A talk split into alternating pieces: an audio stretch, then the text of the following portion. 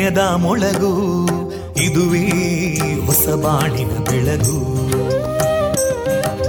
ಪಾಂಚಜನ್ಯದ ಮೊಳಗು ಇದುವೇ ಹೊಸ ಬಾಳಿನ ಬೆಳಗು. ಜನಮಾನಸವ.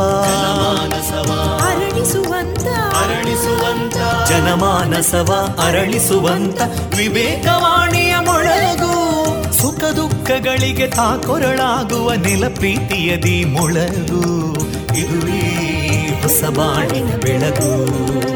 ಇದುವೇ ಪಾಂಚಜನ್ಯದ ಮೊಳಗು. ಇದುವೇ ಪಾಂಚಜನ್ಯದ ಮೊಳಗು. ವಿವೇಕಾನಂದ ವಿದ್ಯಾವರ್ಧಕ ಸಂಘ ಪ್ರವರ್ತಿತ ರೇಡಿಯೋ ಪಾಂಚಜನ್ಯ. ಇದು ಜೀವ ಜೀವದ ಸ್ವರ ಸಂಚಾರ.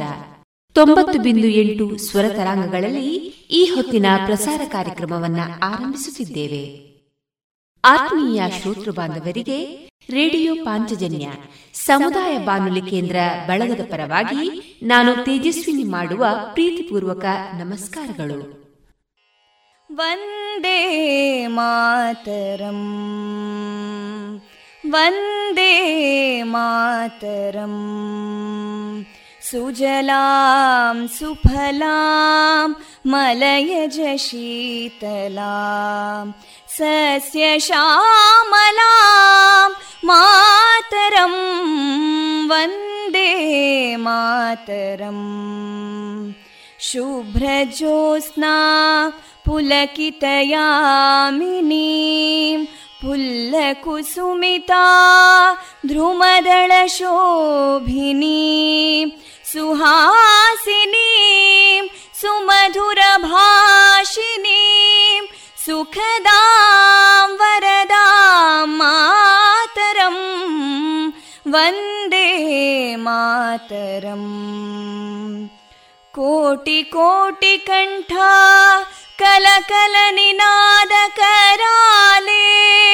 कोटि कोटि भुजैदृता करकलवाले अबलां केनो मायेतो बले बहुबलधारिणीं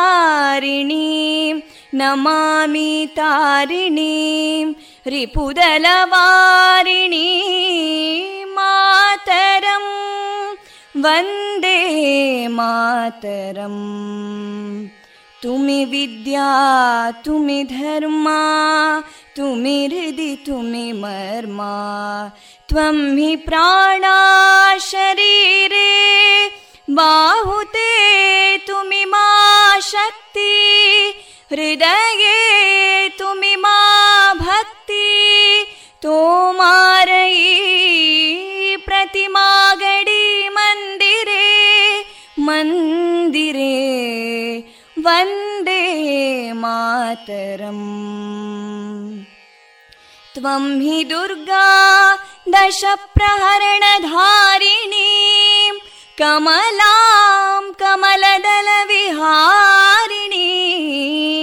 वाणीं विद्यादायिनीं नमामि त्वां नमामि कमलाम् अमलामतुलां सुजलां सुफलां मातरं वन्दे मातरम् श्यामलां सरलां सुस्मितां भूषितां धरणीं भरणीं मातरं वन्दे मातरम् वन्दे मातरम्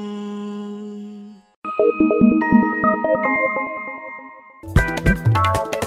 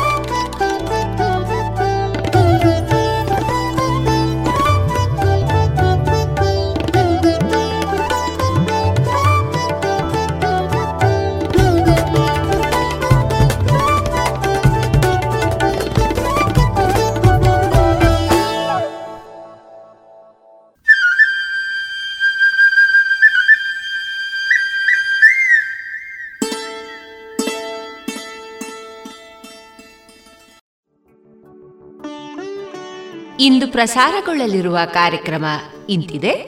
ಮೊದಲಿಗೆ ಭಕ್ತಿ ಗೀತೆಗಳು ಮಾರುಕಟ್ಟೆದಾರಣೆ ಜಾಣ ಸುದ್ದಿ ಕಗ್ಗ ವಾಚನ, ಅದಿತಿ ಕೊಂಕೋಡಿ ಅವರ ಹಾಡುಗಾರಿಕೆಯ ಶಾಸ್ತ್ರೀಯ ಸಂಗೀತ ಕಚೇರಿ, ಕೃಷಿಯ ಒಂದು ಅವಲೋಕನ ಮತ್ತು ಗೋಮಾತೆ ವಿಶ್ವದಾತೆ ಈ ಕುರಿತ ಲೇಖನ ವಾಚನ ಭಗತ್ ಸಿಂಗ್, ರಾಜ್ಗುರು, ಸುಖದೇವ್ ಇವರ ಬಲಿದಾನದ ಸ್ಮರಣಾರ್ಥವಾಗಿ ಡ್ರೀಮ್ ಸ್ಟುಡಿಯೋ ಎಂಟರ್ಟೈನ್ಮೆಂಟ್ಸ್ ಹಾಗೂ ಸೋಲ್ಸ್ ರಿದಮ್ ಅರ್ಪಿಸಿದ ಎಸ್ಪಿಆರ್ ಆಲ್ಬಮ್ ಸಾಂಗ್, ದಿನಪತ್ರಿಕೆ ಸಹಾಯಕ ಸಂಪಾದಕರಾದ ಮನೋಹರ್ ಪ್ರಸಾದ್ ಅವರಿಂದ ಭಾಷಣ. ಕೊನೆಯಲ್ಲಿ ಮಧುರಗಾನ ಪ್ರಸಾರವಾಗಲಿದೆ.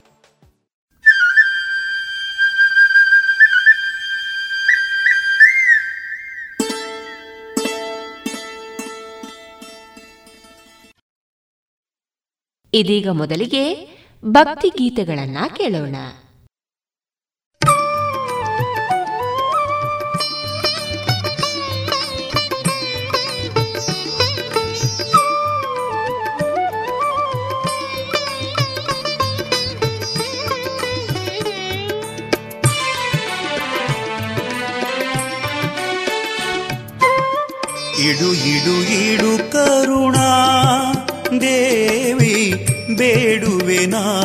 ಶರಣ.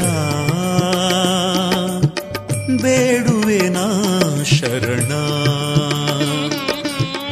ಇಡು ಇಡು ಇಡು ಕರುಣಾ.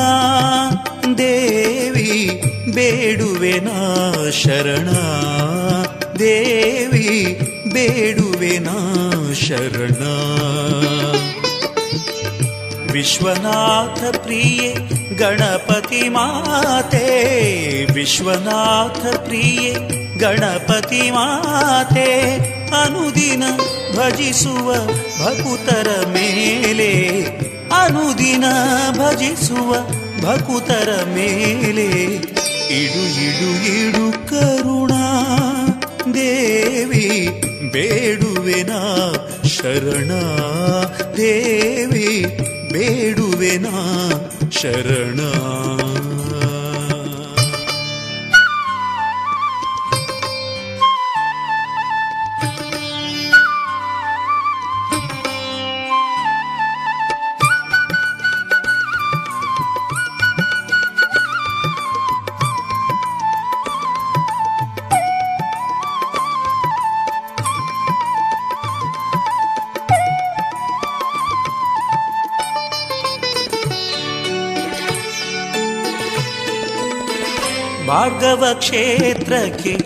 ಒಲಿದವೋ ದೇವಿ, ಮಾಗಣೆ ಭಕ್ತರ ಪೊರೆದವೋ ತಾಯೇ.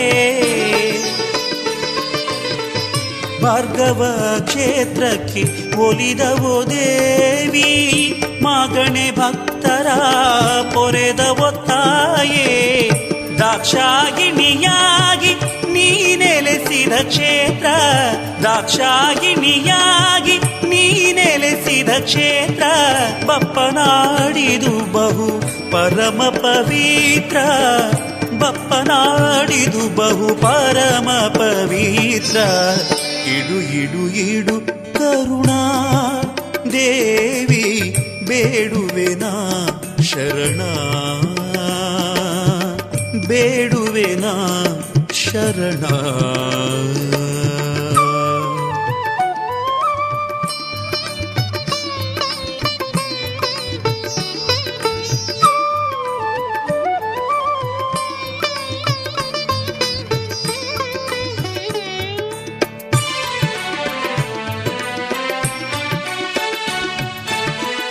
ಶಂಖಪಾಣಿ ತ್ರಿಶೂಲಧಾರಿಣಿ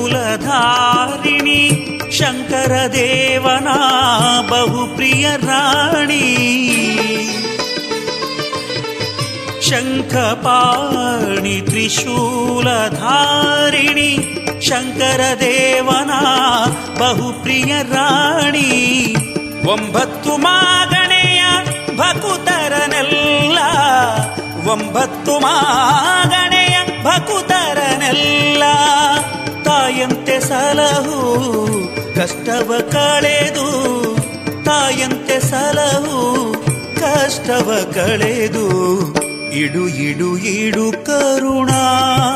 ದೇವಿ ಬೇಡುವೆನಾ ಶರಣ.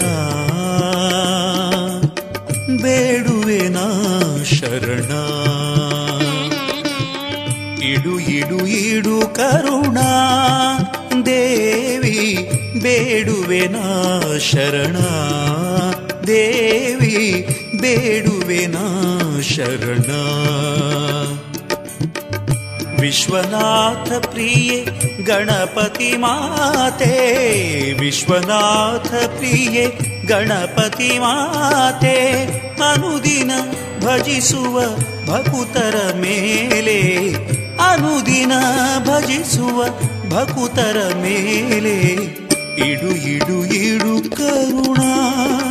ದೇವಿ ಬೇಡುವೆನಾ ಶರಣ. ದೇವಿ ಬೇಡುವೆನಾ ಶರಣ.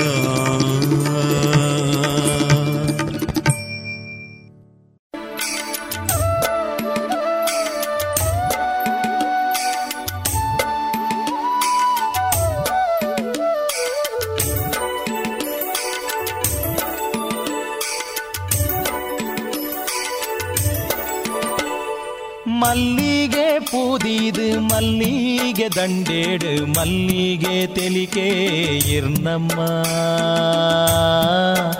ಆಹಾ ಮಲ್ಲಿಗೆ ಅರಳಿನ ಆಯಿರ್ನ ಮೋನೇಡೆ ಏ ತೊಂಜಿ ಪೊಲ್ಲು ತೆಲಿಕೇನಾ ಮಲ್ಲಿಗೆ ಪೂದಿದು ಮಲ್ಲಿಗೆ ದಂಡೇಡು ಮಲ್ಲಿಗೆ ತೆಲಿಕೆ ಇರ್ನಮ್ಮ ಆಹಾ ಮಲ್ಲಿಗೆ ಅರಳಿನ ಆಯಿರ್ನ ಮೋನೇಡೆ ಏ ತೊಂಜಿ ಪೊಲ್ಲು ತೆಲಿಕೇನಾ.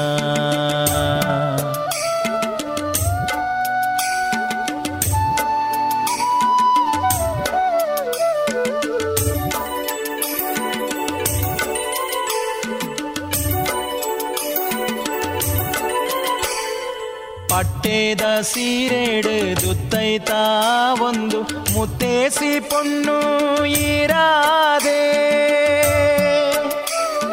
ಪಟ್ಟೇದ ಸೀರೆಡು ದುತ್ತೈತ ಒಂದು ಮುತ್ತೇಸಿ ಪೊಣ್ಣು ಈರಾದೆ.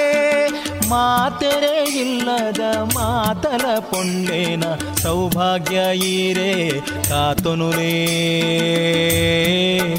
ಅಮ್ಮ సౌభాగ్య ఈరే కాతునులే ಮಲ್ಲಿಗೆ ಪೂದಿದು, ಮಲ್ಲಿಗೆ ದಂಡೇಡು, ಮಲ್ಲಿಗೆ ತೆಲಿಕೆ ಇರ್ನಮ್ಮ.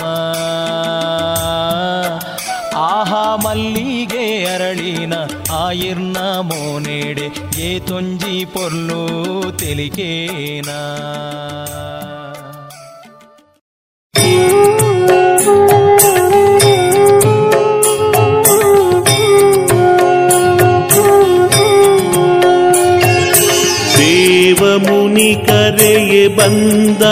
जननि धर्म के त दुरुनिलिद करुणी कन्यरशापवदहिसिद जननि मति दुर्गे पालिसु करुणी। ಮಂದಾತಿ ಕಾನನ ದೇಗುಲ ಜನನಿ ಅಸುರರ ದರ್ಪವ ಅಳಿಸಿದ ಕರುಣಿ. ಭಕ್ತರ ಬೇಡಿಕೆ ಸಲ್ಲಿಸುವ ಜನನಿ ಮಂದಾತಿ ದುರ್ಗೆ ಪಾಲಿಸು ಕರುಣಿ.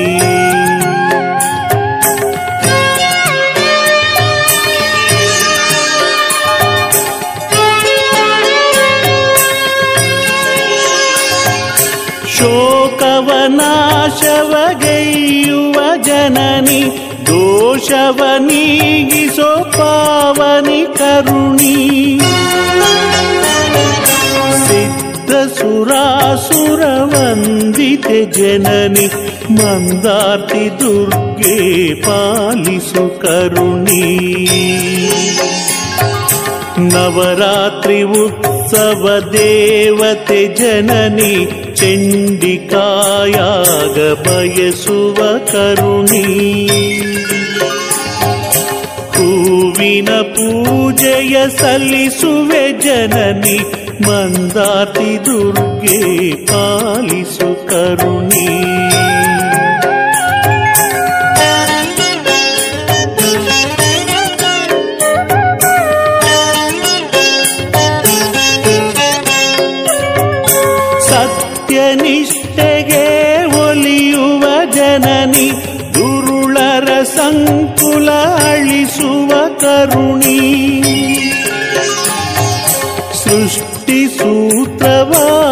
ಪಿಡಿದಿಹ ಜನನಿ ಮಂದಾರ್ತಿ ದುರ್ಗೆ ಪಾಲಿಸು ಕರುಣಿ. ಆರ್ತರ ಮೊರೆಯನು ಆಲಿಸು ಜನನಿ, ಆರ್ತರ ಶೋಕವ ನೀಗಿಸು ಕರುಣಿ. ಆರ್ತರ ಮನೆಯನು ಬೆಳಗುವ ಜನನಿ ಮಂದಾತಿ ದುರ್ಗೆ ಪಾಲಿಸು ಕರುಣಿ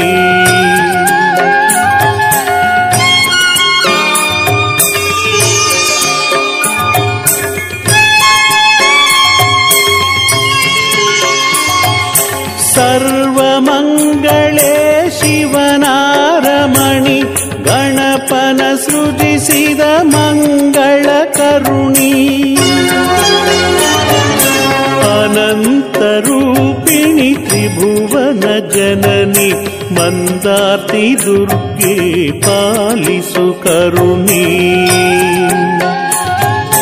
शुभवदवर्षिणि वाञ्छितकरुणि भक्तोद्धारिणि देवि भवानि।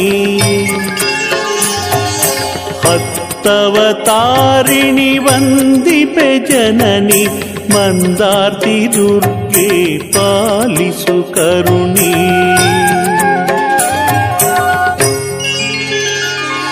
ಹರಿಶಿನ ಕುಂಕುಮ ಶೋಭಿತೆ ಆದಿಸುಮಂಗಲಿ ಪೂರ್ವಾಭಿಮುಖಾಲಯ ವನಿತೆ ದುರ್ಗಾ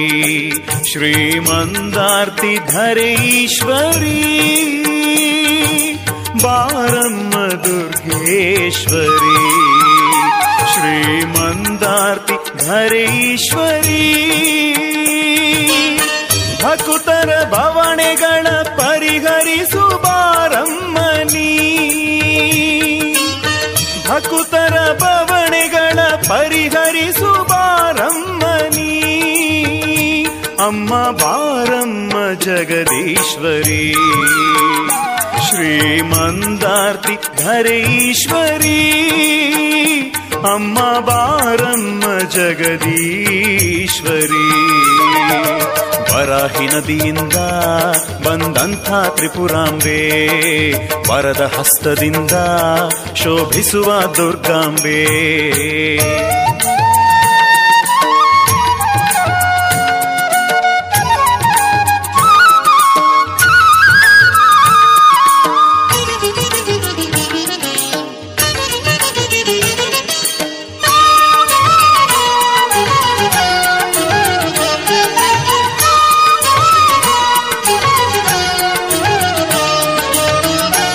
ಮಾಯೆಯ ಜಗದಲ್ಲಿ ಬಸವಳಿದು ನರಳಿಹೆವು ಆಸೆಯ ಬಲೆಯಲ್ಲಿ ನರ ನರಳಿ ನೊಂದಿಹೆವು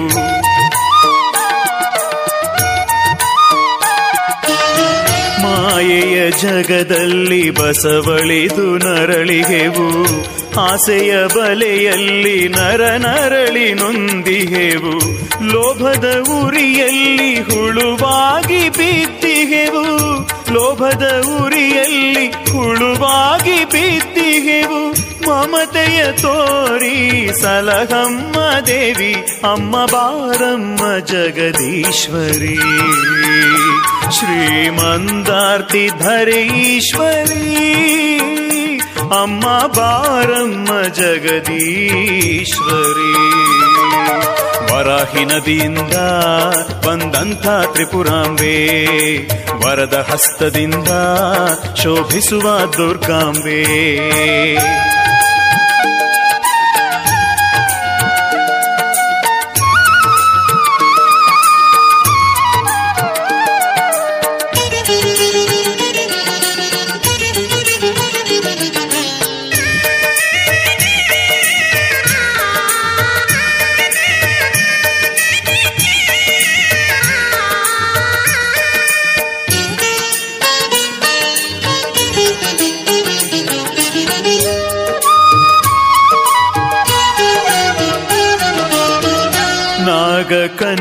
ಕನ್ಯೆಯರ ಪೊರೆದಂಥ ಶಂಕರಿ ನಮ್ಮಯ ಮೊರೆಯನು ಕೇಳಮ್ಮ ಭಾರ್ಗವಿ.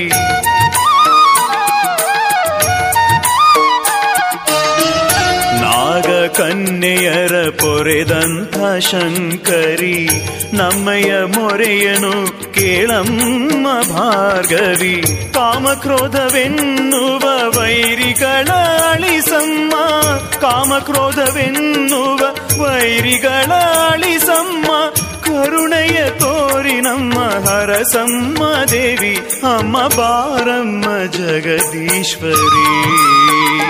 ಶ್ರೀಮಂದಾರ್ತಿ ಧರೇಶ್ವರಿ ಬಾರಮ್ಮ ಜಗದೀಶ್ವರಿ. ವರಾಹಿ ನದಿಯಿಂದ ಬಂದಂಥ ತ್ರಿಪುರಾಂಬೆ, ವರದ ಹಸ್ತದಿಂದ ಶೋಭಿಸುವ ದುರ್ಗಾಂಬೆ.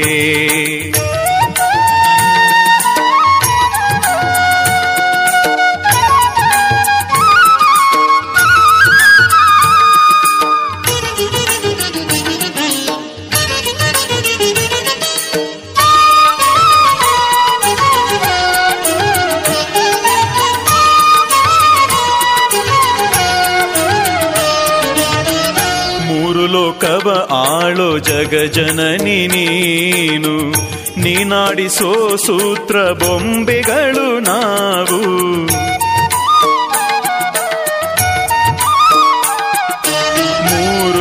ಲೋಕವ ಆಳೋ ಜಗ ಜನನಿ ನೀನು ನೀನಾಡಿಸೋ ಸೂತ್ರ ಬೊಂಬೆಗಳು ನಾವು. ಸಕಲ ಜೀವರಾಶಿಗಳ ಪಾಲನೆಯ ಗೈವವಳೆ. ಸಕಲ ಜೀವರಾಶಿಗಳ ಪಾಲನೆಯ ಗೈವವಳೆ. ಮಂದಾರ್ತಿ ಮಾತೆ ಬೇಡುವೆನು ದೇವಿ, ಬಾರಮ್ಮ ಜಗದೀಶ್ವರಿ. ಶ್ರೀಮಂದಾರ್ತಿ ಧರೇಶ್ವರಿ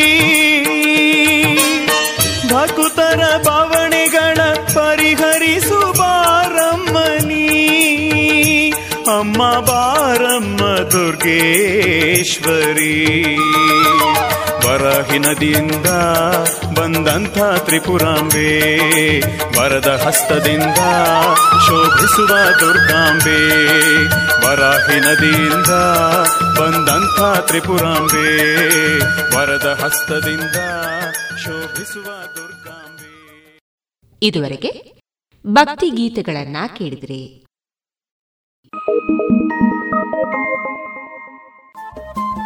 ರೇಡಿಯೋ ಪಾಂಚಜನ್ಯ ತೊಂಬತ್ತು ಬಿಂದು ಎಂಟು ಎಫ್ಎಂ ಸಮುದಾಯ ಬಾನುಲಿ ಕೇಂದ್ರ ಪುತ್ತೂರು. ಇದು ಜೀವ ಜೀವದ ಸ್ವರ ಸಂಚಾರ.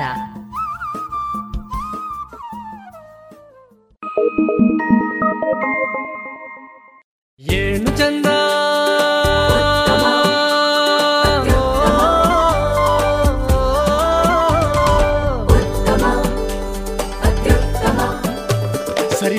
ಇಲ್ಲದ ಸ್ವಾದ ಅಹಬಲು ರುಚಿ ಸ್ವದೇಶಿ ಸಾರ ಅನನ್ಯ ಅದಮ್ಯ ಕ್ಯಾಂಕೋ ಚಾಕ್ಲೇಟ್. ಸ್ವದೇಶಿ ಸ್ವಾದ.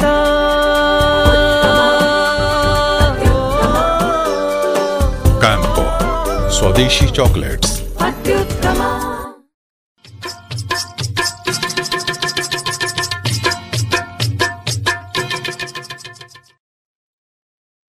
ಮಾರುಕಟ್ಟೆ ಧಾರಣೆ ಇಂತಿದೆ. ಹೊಸ ಅಡಿಕೆ ಮುನ್ನೂರರಿಂದ ನಾಲ್ಕುನೂರ ಐದು, ಹಳೆ ಅಡಿಕೆ ಮುನ್ನೂರ ಐದರಿಂದ ಐನೂರ ಐದು, ಡಬಲ್ ಚೋಲ್ ಮುನ್ನೂರ ಐದರಿಂದ ಐನೂರ ಐದು, ಹಳೆ ಪಟೋರ ಮುನ್ನೂರರಿಂದ ಮುನ್ನೂರ ನಲವತ್ತು, ಹೊಸ ಪಟೋರ ಇನ್ನೂರ ಎಂಬತ್ತರಿಂದ ಮುನ್ನೂರ ಮೂವತ್ತ ಐದು, ಹಳೆ ಉಳ್ಳಿಗಡ್ಡೆ ಮತ್ತು ಹೊಸ ಉಳ್ಳಿಗಡ್ಡೆ ನೂರ ಹತ್ತರಿಂದ ಇನ್ನೂರ ನಲವತ್ತು, ಹಳೆ ಕರಿಗೋಟು, ಹೊಸ ಕರಿಗೋಟು ನೂರ ಹತ್ತರಿಂದ ಇನ್ನೂರ ಮೂವತ್ತು, ಕೊಕ್ಕೋ ಧಾರಣೆ ಹಸಿಕೊಕ್ಕೋ ಐವತ್ತ ಒಂಬತ್ತರಿಂದ ಅರವತ್ತ ನಾಲ್ಕು ಒಣಕೊಕ್ಕೋ ನೂರ ಅರವತ್ತ ಐದರಿಂದ ನೂರ ಎಂಬತ್ತ ಮೂರು ಕಾಳುಮೆಣಸು ಇನ್ನೂರ ಐವತ್ತರಿಂದ ಮುನ್ನೂರ ಎಪ್ಪತ್ತು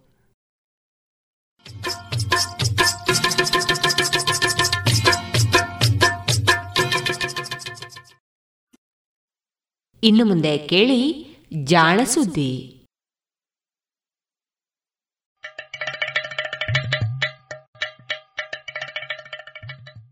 ಕೇಳು ಕೇಳು ಜಾಣ ಜಾಣ ಸುದಿಯ ಕೇಳು ಕೇಳು ಕೇಳು ಜಾಣ. ಇಂದು ಹಂದು ಮುಂದು ಹಿಂದು ಹರಿವು ತಿಳಿವು ಚುಟುಕು ಬೆರಗು ನಿತ್ಯ ನುಡಿಯುವತ್ತು ತರಲು, ನಿತ್ಯ ನುಡಿಯುವತ್ತು ತರಲು ಕೇಳಿ ಜಾಣರ, ಜಾಣ ಸುದ್ದಿಯ ಕೇಳು ಕೇಳು ಕೇಳು ಜಾಣ ಜಾಣ ಸುದ್ದಿಯ ಕೇಳು ಕೇಳು ಕೇಳು ಜಾಣ. ಜಾಣ ಜಾಣಿಯರು.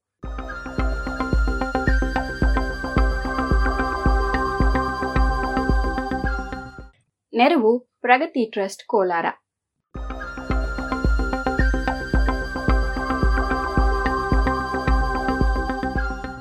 ನಮ್ಮೊಳಗಿನ ಸೂಕ್ಷ್ಮತೆಯನ್ನು ತೆರೆದಿಟ್ಟ ವೈದ್ಯ.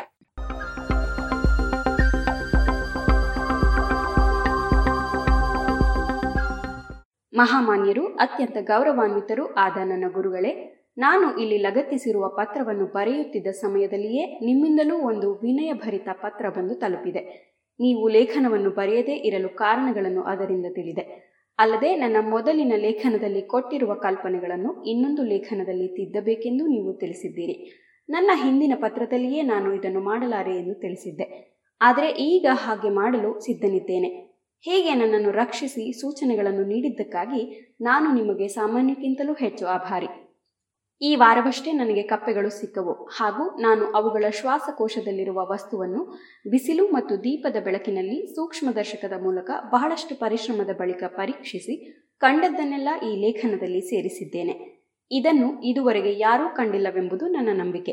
ಅಲ್ಲದೆ ಇದು ಬಹಳ ಮುಖ್ಯವೆಂದು ನನ್ನ ಅನಿಸಿಕೆ. ನೀವು ಈ ಲೇಖನವನ್ನು ನಿಮ್ಮ ಲೇಖನಿಯಿಂದ ಬೇಕೆಂದಲ್ಲಿ ಕೂಡಿಸಿಯೋ, ಅಳಿಸಿಯೋ ಇಷ್ಟ ಬಂದಂತೆ ತಿದ್ದುವ ಹಾಗೂ ಇದು ಮತ್ತೊಂದು ಲೇಖನವಾಗಬಲ್ಲದು ಎಂದು ನಿಮಗೆ ತೋರಿದರೆ ಪ್ರಕಟಿಸುವ ಕೃಪೆ ಮಾಡಬಹುದು. ನೀವು ನನಗೆ ಇಷ್ಟೊಂದು ಗೌರವವನ್ನು ತೋರಬೇಕಿಲ್ಲ. ನಿರ್ದುಷ್ಟವಾಗಿ, ಮುಕ್ತವಾಗಿ ನನ್ನೊಂದಿಗೆ ಮಾತನಾಡಿದರೆ ಸಾಕು. ಏಕೆಂದರೆ ನಾನು ಸದಾ ನಿಮ್ಮ ಶಿಷ್ಯನೇ. ಇದನ್ನು ಬೇರೆ ಮಹಾಮಹಿಮರಿಗೂ ತೋರಿಸಲೇಬೇಕು ಎನಿಸಿದರೆ ಹಾಗೆಯೇ ಮಾಡಿ. ಕಳೆದ ಕೆಲವು ದಿನಗಳಲ್ಲಿ ಗರ್ಭಕೋಶದಲ್ಲಿನ ಮಾಸನ್ನು ನೋಡುವ ಅದೃಷ್ಟ ಸಿಕ್ಕಿತು. ಅದರ ತುದಿಯಲ್ಲಿಯೂ ಶ್ವಾಸಕೋಶದಲ್ಲಿ ಕಾಣುವಂತಹ ಹಾಲೆಗಳಂತಹ ಆಕಾರಗಳೇ ಕಂಡವು. ಶ್ರೀ ಫ್ರಾಕಾಸಾತಿ ಅದನ್ನು ಈ ಹಿಂದೆ ಹಲವು ಬಾರಿ ಕತ್ತರಿಸಿ ಕಂಡಂತೆ ಮೃದು ಮಾಂಸವಲ್ಲ. ಈ ಪಟ್ಟಣದಲ್ಲಿರುವ ಮೌಢ್ಯದಿಂದಾಗಿ ನಾನು ವರ್ಷದಲ್ಲಿ ಒಂದು ಮಾಸನ್ನಷ್ಟೇ ನೋಡಲು ಸಾಧ್ಯ. ಅದು ಅದರ ಸಂಬಂಧಿಗಳು ಇರುವಾಗಷ್ಟೇ ನೋಡಬಹುದು. ಮೊದಲ ಲೇಖನದಲ್ಲಿರುವ ಪ್ರಯೋಗಗಳನ್ನು ಮಾಡಬೇಕೆಂದರೆ ನಾಯಿಗಳ ಶ್ವಾಸಕೋಶದಲ್ಲಿರುವ ಆ ಪುಟ್ಟ ಹಾಲೆಗಳು ಬಲು ಅಸ್ಪಷ್ಟವಾಗಿವೆ. ಆದರೆ ಬೇರೆ ಪ್ರಾಣಿಗಳಲ್ಲಿ ಇರುವಷ್ಟು ಸ್ಪಷ್ಟವಾಗಿ ತೋರುವುದಿಲ್ಲ. ಇನ್ನು ಧೂಮಕೇತುವಿನ ವಿಚಾರ. ಫೆರಾರಾದಲ್ಲಿ ಇರುವ ಶ್ರೀ ಕ್ಯಾಸಿನಿ ಅಂಥವರು ಕೆಲವರು ಅದನ್ನು ಕಂಡಿದ್ದಾರೆ. ಆದರೆ ಅದೇ ಉದ್ಯೋಗದಲ್ಲಿರುವ ಇತರರು ಅದನ್ನು ಗಮನಿಸಿದ್ದಾರೆಯೋ ಇಲ್ಲವೋ ನನಗೆ ತಿಳಿದಿಲ್ಲ. ಹೀಗೆ ಮುನ್ನೂರ ಐವತ್ತು ವರ್ಷಗಳ ಹಿಂದೆ ತಾನು ನಡೆಸಿದ ಪರೀಕ್ಷೆಗಳ ಮೂಲಕ ವಿವಿಧ ಪ್ರಾಣಿಗಳು, ಮನುಷ್ಯ ಹಾಗೂ ಸಸ್ಯಗಳ ಒಳಗಿನ ರಚನೆಯನ್ನು ತೆರೆದಿಟ್ಟು ವೈದ್ಯಕೀಯಕ್ಕೂ ಅನುಪಮ ಕೊಡುಗೆ ನೀಡಿದ ಸಸ್ಯ ವಿಜ್ಞಾನಿ ಪ್ರಾಣಿ ವಿಜ್ಞಾನಿ ಹಾಗೂ ಹದಿನೇಳನೇ ಶತಮಾನದ ವೈಜ್ಞಾನಿಕ ಕ್ರಾಂತಿಯ ಪ್ರಮುಖ ಹರಿಕಾರರಲ್ಲೊಬ್ಬನಾದ ದೇಹ ರಚನೆಯ ಸೂಕ್ಷ್ಮ ವಿವರಗಳನ್ನು ಕಂಡು ಪರಿಚಯಿಸಿದ ಇಟಲಿಯ ವೈದ್ಯ ಮಾರ್ಸೆಲೋ ಮಾಲ್ಪಿಜಿ ಹುಟ್ಟಿದ ದಿನ ಮಾರ್ಚ್ ಹತ್ತು.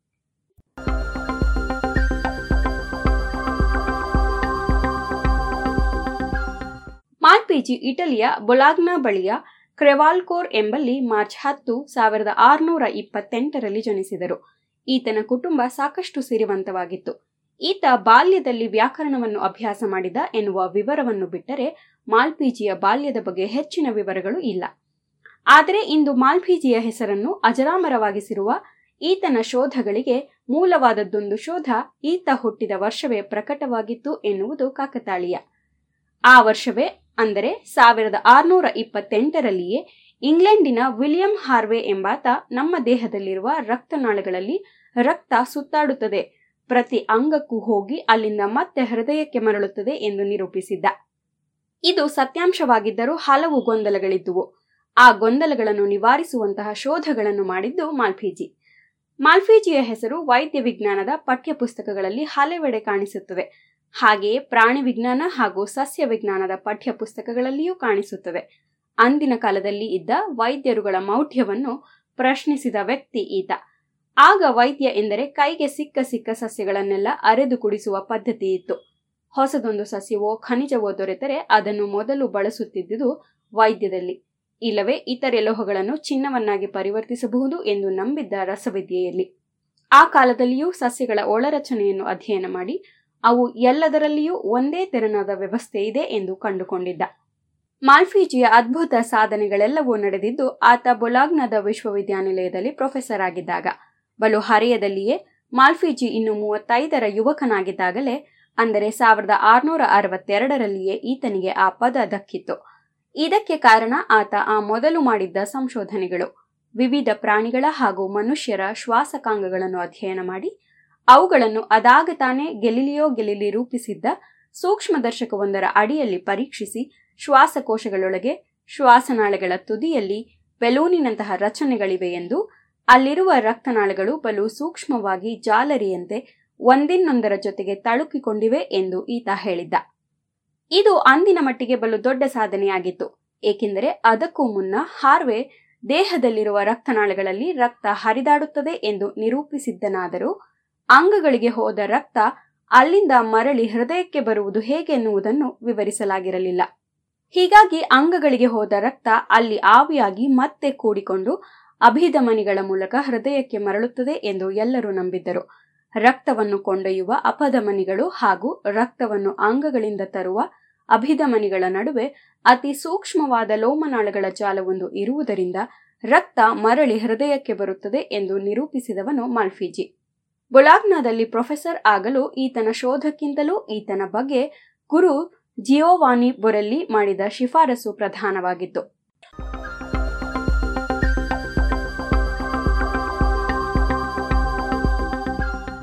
ತಾನು ಮಾಡಿದ ಎಲ್ಲ ವಿಷಯಗಳನ್ನು ಅಂದಿನ ಸುಪ್ರಸಿದ್ಧ ವಿಜ್ಞಾನಿಗಳು, ತತ್ವಜ್ಞಾನಿಗಳ ಜೊತೆಗೆ ಮಾಲ್ಫೀಜಿ ಬಲು ಮುಕ್ತವಾಗಿ ಪತ್ರಗಳ ಮೂಲಕ ಹಂಚಿಕೊಳ್ಳುತ್ತಿದ್ದ. ಇಂತಹ ಸಾವಿರಾರು ಪತ್ರಗಳನ್ನು ಆತ ಬರೆದಿದ್ದ. ಈ ಪತ್ರಗಳನ್ನೆಲ್ಲ ಒಗ್ಗೂಡಿಸಿ ಐದು ಸಂಪುಟಗಳ ಗ್ರಂಥವನ್ನು ಪ್ರಕಟಿಸಲಾಗಿದೆ. ಇವು ಅಮೂಲ್ಯ ಚಾರಿತ್ರಿಕ ದಾಖಲೆಗಳಾಗಿವೆ ಎನ್ನಬಹುದು. ಶ್ವಾಸಕೋಶದಲ್ಲಿ ಇರುವ ಹಾಲೆಗಳನ್ನು ಮಾಲ್ಫೀಜಿಯನ್ ಹಾಲೆಗಳು ಎಂದೇ ಈಗ ಹೆಸರಿಸುತ್ತಾರೆ. ಹಾಗೆಯೇ ಕೀಟಗಳ ದೇಹದಲ್ಲಿ ಇರುವ ಕೆಲವು ಜೀರ್ಣಾಂಗಗಳಿಗೂ ಈತನ ಹೆಸರುಗಳಿವೆ. ಮನುಷ್ಯನ ದೇಹದಲ್ಲಿ ಇರುವ ಮೂತ್ರಜನಕಾಂಗದ ರಚನೆಯನ್ನು ಬಲು ವಿವರವಾಗಿ ತಿಳಿಸಿಕೊಟ್ಟದ್ದು ಮಾಲ್ಫೀಜಿಯೇ ಈತ ಮೂತ್ರಜನಕಾಂಗವನ್ನು ಕತ್ತರಿಸಿದಾಗ ಅದರಲ್ಲಿ ಎರಡು ಸ್ಪಷ್ಟವಾದ ಭಾಗಗಳಿವೆ ಎಂದು, ಒಂದರಲ್ಲಿ ಪುಟ್ಟ ಗುಳ್ಳೆಗಳಂತಹ ರಚನೆಗಳಿವೆ ಎಂದು ಅವುಗಳ ಸುತ್ತಲೂ ಪಾತ್ರೆಯಂತಹ ಇನ್ನೊಂದು ರಚನೆ ಇದೆ ಎಂದು ತಿಳಿಸಿದ್ದ. ಇವನ್ನು ಮಾಲ್ಫೀಜಿಯನ್ ರಚನೆಗಳು ಎಂದೇ ಹೆಸರಿಸಿದ್ದಾರೆ. ಮಾಲ್ಫೀಜಿ ಶ್ವಾಸಕೋಶದಲ್ಲಿ ಲೋಮನಾಳಗಳಿವೆ ಎಂದು ಪತ್ತೆ ಮಾಡಿದಾಗ ಸೂಕ್ಷ್ಮದರ್ಶಕಗಳು ಇನ್ನೂ ಪರಿಚಯವಾಗಿರಲಿಲ್ಲ. ಯುಎನ್ ಹ್ಯಾಕರ ಸೂಕ್ಷ್ಮದರ್ಶಕ ತಯಾರಾಗಿತ್ತಾದರೂ ಹೆಚ್ಚು ಬಳಕೆಯಲ್ಲಿ ಇರಲಿಲ್ಲ. ಇಂಗ್ಲೆಂಡಿನ ರಾಬರ್ಟ್ ಹುಕ್ ಸೂಕ್ಷ್ಮದರ್ಶಕದ ಚಿತ್ರಗಳನ್ನು ಕಂಡು ಪ್ರಕಟಿಸಿದ್ದು ಸಾವಿರದ ಆರುನೂರ ಅರವತ್ತೈದರಲ್ಲಿ. ಇಂತಹ ಸಂದರ್ಭದಲ್ಲಿ ಸಾವಿರದ ಆರುನೂರ ಒಂಬತ್ತರಲ್ಲಿ ಗೆಲಿಲಿಯೋ ಪರಿಚಯಿಸಿದ್ದ ಸೂಕ್ಷ್ಮದರ್ಶಕವನ್ನೇ ಬಳಸಿ ಮಾಲ್ಫಿಜಿ ಈ ಎಲ್ಲ ಶೋಧಗಳನ್ನು ಮಾಡಿದ್ದ ಎನ್ನುವುದು ವಿಶೇಷ. ಅಷ್ಟೇ ಅಲ್ಲ, ಕೇವಲ ಒಂದು ಜೀವಿಯನ್ನಷ್ಟೇ ಅಧ್ಯಯನ ಮಾಡದೆ ಕಪ್ಪೆ, ನಾಯಿ, ಹಲ್ಲಿ, ದುಂಬಿ, ರೇಷ್ಮೆ ಹುಳುಗಳೆಲ್ಲವನ್ನೂ ಈತ ಹೀಗೆ ಸೂಕ್ಷ್ಮವಾಗಿ ಅಧ್ಯಯನ ಮಾಡಿದ್ದ. ಈತನ ಅಧ್ಯಯನಗಳನ್ನು ಕಂಡ ಇಂಗ್ಲೆಂಡಿನ ರಾಯಲ್ ಸೊಸೈಟಿ ಅಂದು ವಾಣಿಜ್ಯದ ದೃಷ್ಟಿಯಿಂದ ಬಲು ಪ್ರಮುಖವಾಗಿದ್ದ ರೇಷ್ಮೆ ಹುಳುವಿನ ಅಧ್ಯಯನವನ್ನು ಮಾಡಲು ಮಾಲ್ಫೀಜಿಯನ್ನು ಕೋರಿಕೊಂಡಿತ್ತು. ಮಾಲ್ಫೀಜಿ ಇದನ್ನು ಮಾಡಿ ಕಳಿಸಿದ ಲೇಖನ ರಾಯಲ್ ಸೊಸೈಟಿಯ ಪತ್ರಿಕೆಯಲ್ಲಿ ಪ್ರಕಟವಾಗಿತ್ತು. ಅದೇ ಆರಂಭ. ತದನಂತರ ಪುಂಖಾನುಪುಂಖವಾಗಿ ಇಂತಹ ಸೂಕ್ಷ್ಮ ರಚನೆಯ ಅಧ್ಯಯನಗಳನ್ನು ಮಾಲ್ಫೀಜಿ ಪ್ರಕಟಿಸಿದ್ದ. ಹೊಸ ಅರಿವನ್ನು ಮೂಡಿಸಿದ್ದ. ಮಾಲ್ಫೀಜಿಗೆ ವೈದ್ಯನಾಗಬೇಕೆಂಬ ಆಸೆ ಇರಲಿಲ್ಲವಾದರೂ ಆತನಿಗೆ ದೊರೆತ ಹುದ್ದೆಯಿಂದಾಗಿ ಚಿಕಿತ್ಸೆ ನೀಡುವುದು ಅನಿವಾರ್ಯವಾಗಿತ್ತು. ಹಾಗಿದ್ದು, ಈತ ಉತ್ತಮ ಚಿಕಿತ್ಸಕನಾಗಿ ಪ್ರಸಿದ್ಧಿ ಪಡೆದಿದ್ದ. ಇಂತಹ ವೈದ್ಯ, ಚಿಕಿತ್ಸಕ, ವಿಜ್ಞಾನಿ, ತತ್ವವಿಜ್ಞಾನಿ ಮಾರ್ಸೆಲೋ ಮಾಲ್ಫೀಜಿ ಜನಿಸಿದ್ದು ಮಾರ್ಚ್ ಹತ್ತರಂದು.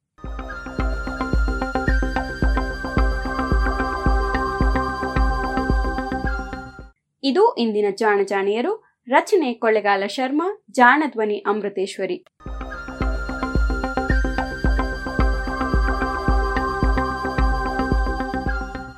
ನೆರವು ಪ್ರಗತಿ ಟ್ರಸ್ಟ್ ಕೋಲಾರ.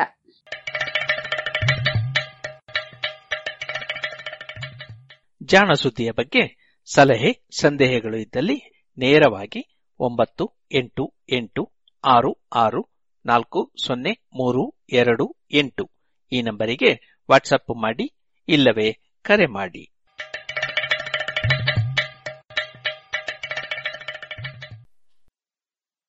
ಇದುವರೆಗೆ ಜಾಣ ಸುದ್ದಿ ಕೇಳಿದಿರಿ.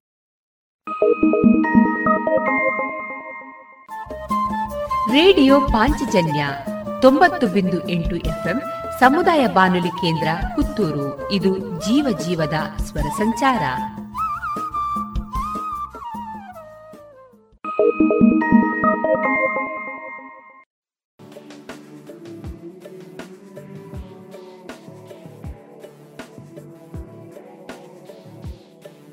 ಇನ್ನೀಗ ಅನನ್ಯ ಬಳಂತಿಮಗುರು ಅವರಿಂದ ಕಗ್ಗ ವಾಚನ.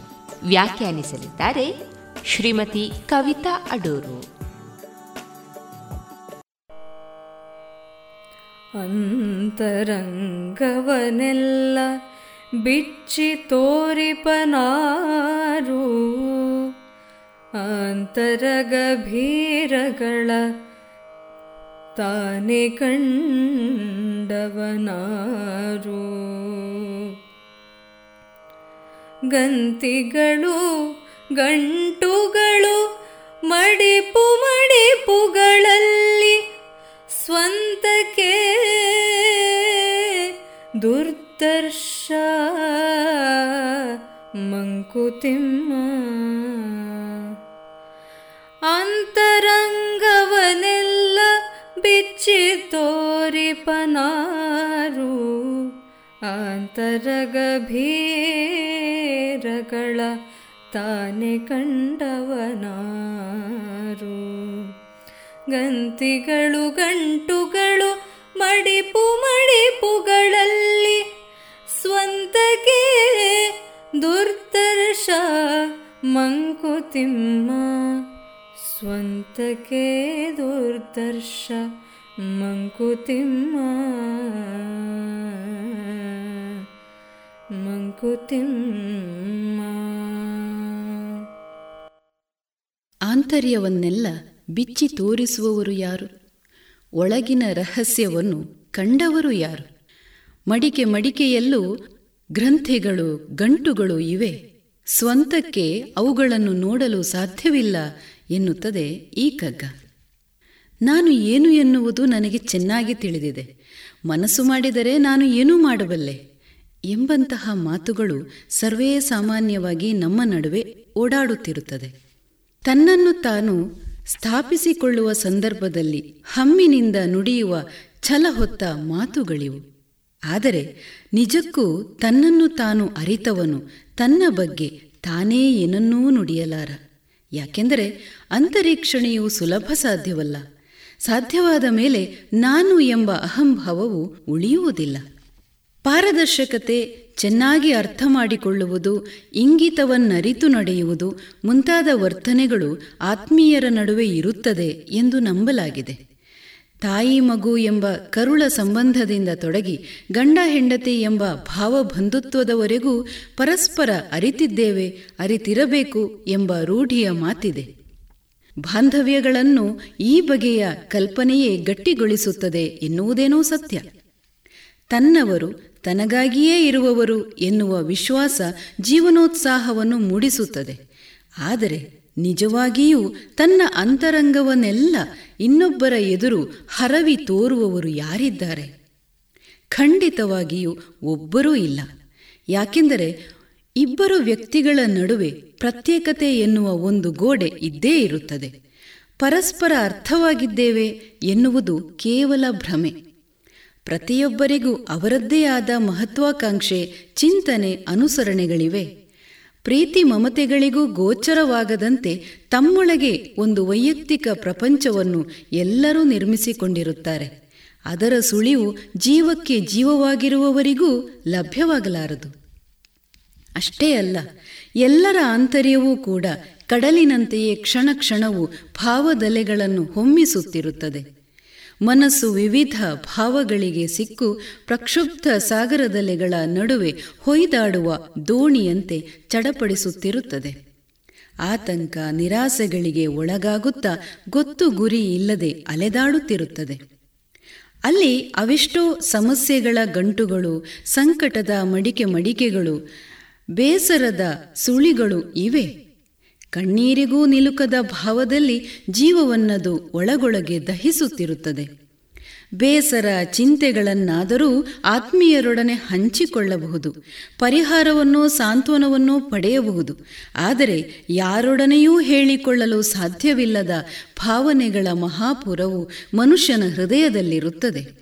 ಪಡೆಯಬಾರದ, ಆದರೆ ಪಡೆಯಲೇಬೇಕೆಂದು ತೀವ್ರವಾಗಿ ಕಾಡುವ ಅಭೀಪ್ಸೆಗಳು ಮೂಡಿ ಮರೆಯಾಗುವ ವಿಚಿತ್ರ ಕಾಮನೆಗಳು, ಮತ್ತೆ ಮತ್ತೆ ಕಾಡುವ ಬಯಕೆಗಳು ಮನಸ್ಸನ್ನು ಹಿಂಸಿಸುತ್ತಿರುತ್ತದೆ.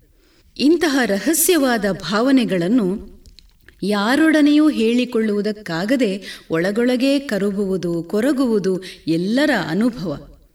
ಕಡಲಿನಲ್ಲಿ ಯಾವ ಆಳದಲ್ಲಿ ಏನು ಅಡಗಿದೆ ಎಂದು ತಿಳಿಯುವುದು ಸಾಧ್ಯವಿಲ್ಲ. ಅಂತೆಯೇ ಮನದ ಭಿತ್ತಿಯಲ್ಲಿ ಪಡಿಮೂಡುವ ಭಾವಚಿತ್ತಾರಗಳನ್ನು ಇನ್ನೊಬ್ಬರು ಕಾಣುವುದಕ್ಕೆ ಸಾಧ್ಯವಿಲ್ಲ. ಹಾಗೆಂದು ಸ್ವತಃ ವ್ಯಕ್ತಿಯೂ ಕೂಡ ತನ್ನ ಆಂತರ್ಯವನ್ನು ಅರ್ಥ ಮಾಡಿಕೊಳ್ಳಲಾರ ವಿಷಮ ಸಂದರ್ಭಗಳಲ್ಲಿ ಆಕರ್ಷಕವಾದುದರ ಎದುರಿನಲ್ಲಿ ವ್ಯಕ್ತಿಯ ಮನಸ್ಸು ಮರ್ಕಟದಂತೆ ಹಾರಾಡುತ್ತದೆ. ಚಂಚಲ ಮನವನ್ನು ನಿಯಂತ್ರಿಸುವುದಕ್ಕಾಗದೆ ವ್ಯಕ್ತಿಯು ಚಡಪಡಿಸುತ್ತಾನೆ. ಕೆಲವೊಮ್ಮೆ ವ್ಯಗ್ರನಾಗುತ್ತಾನೆ, ಹುಚ್ಚನಂತೆ ನಡೆದುಕೊಳ್ಳುತ್ತಾನೆ. ಈ ತೊಡಕಿನಿಂದ ಪಾರಾಗಲು ವ್ಯಕ್ತಿಯು ತನ್ನ ಮನಸ್ಸಿನ ಓಟವನ್ನು ನಿರಂತರವಾಗಿ ಅವಲೋಕಿಸಬೇಕು, ಯುಕ್ತಾಯುಕ್ತತೆಯ ಪ್ರಜ್ಞೆಯಲ್ಲಿ ಬಾಳಬೇಕು. ಆಗ ತನ್ನ ತಾನರಿಯುತ್ತಾ ಸಂಯಮವನ್ನು ಸಾಧಿಸುತ್ತಾನೆ, ಶಾಂತಚಿತ್ತನಾಗಿ ಬಾಳುತ್ತಾನೆ. ಇದುವೇ ಅಂತರಂಗವನೆಲ್ಲ ಬಿಚ್ಚಿ ತೋರಿಪನಾರು, ಅಂತರ ಗಭೀರಗಳ ತಾನೆ ಕಂಡವನಾರು. ಗಂತಿಗಳು ಗಂಟುಗಳು ಮಡಿಪು ಮಡಿಪುಗಳಲ್ಲಿ ಸ್ವಂತಕ್ಕೆ ದುರ್ದರ್ಶ ಮಂಕುತಿಮ್ಮ. ಇದುವರೆಗೆ ಕಗ್ಗವನ್ನ ಕೇಳಿದಿರಿ.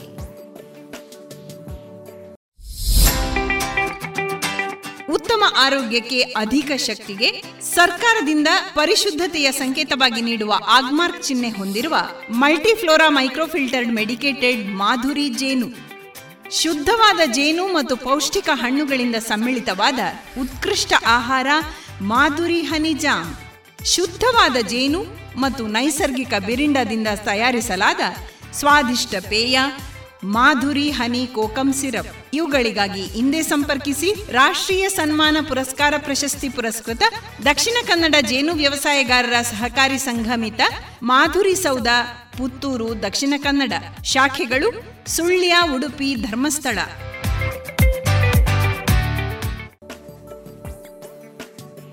ಇನ್ನೀಗ ಅದಿತಿ ಕೊಂಕೋಡಿ ಅವರ ಹಾಡುಗಾರಿಕೆಯ ಶಾಸ್ತ್ರೀಯ ಸಂಗೀತ ಕಚೇರಿಯನ್ನ ಕೇಳೋಣ.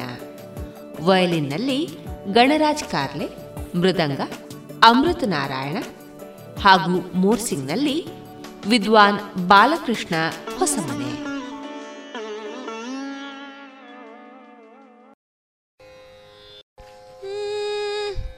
ಅನುಪಮ ಗುಣ ಬುದ್ಧಿ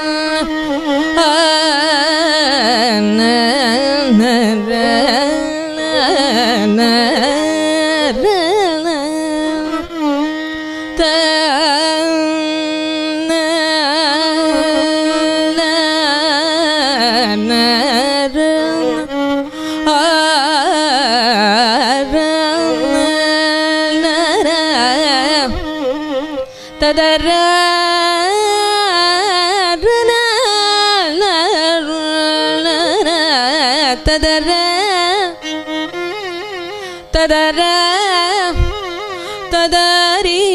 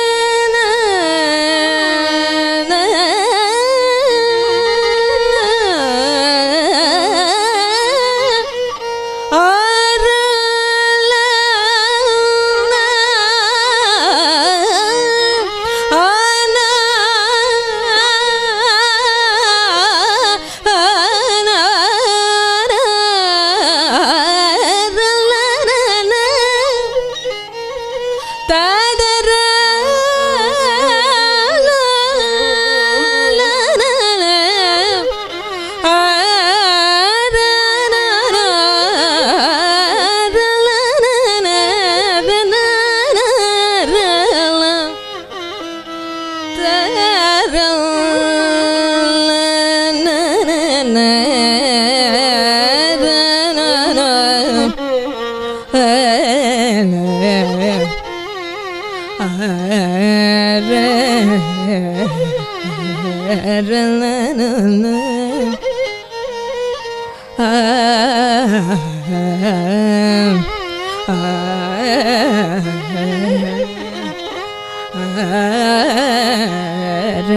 ನ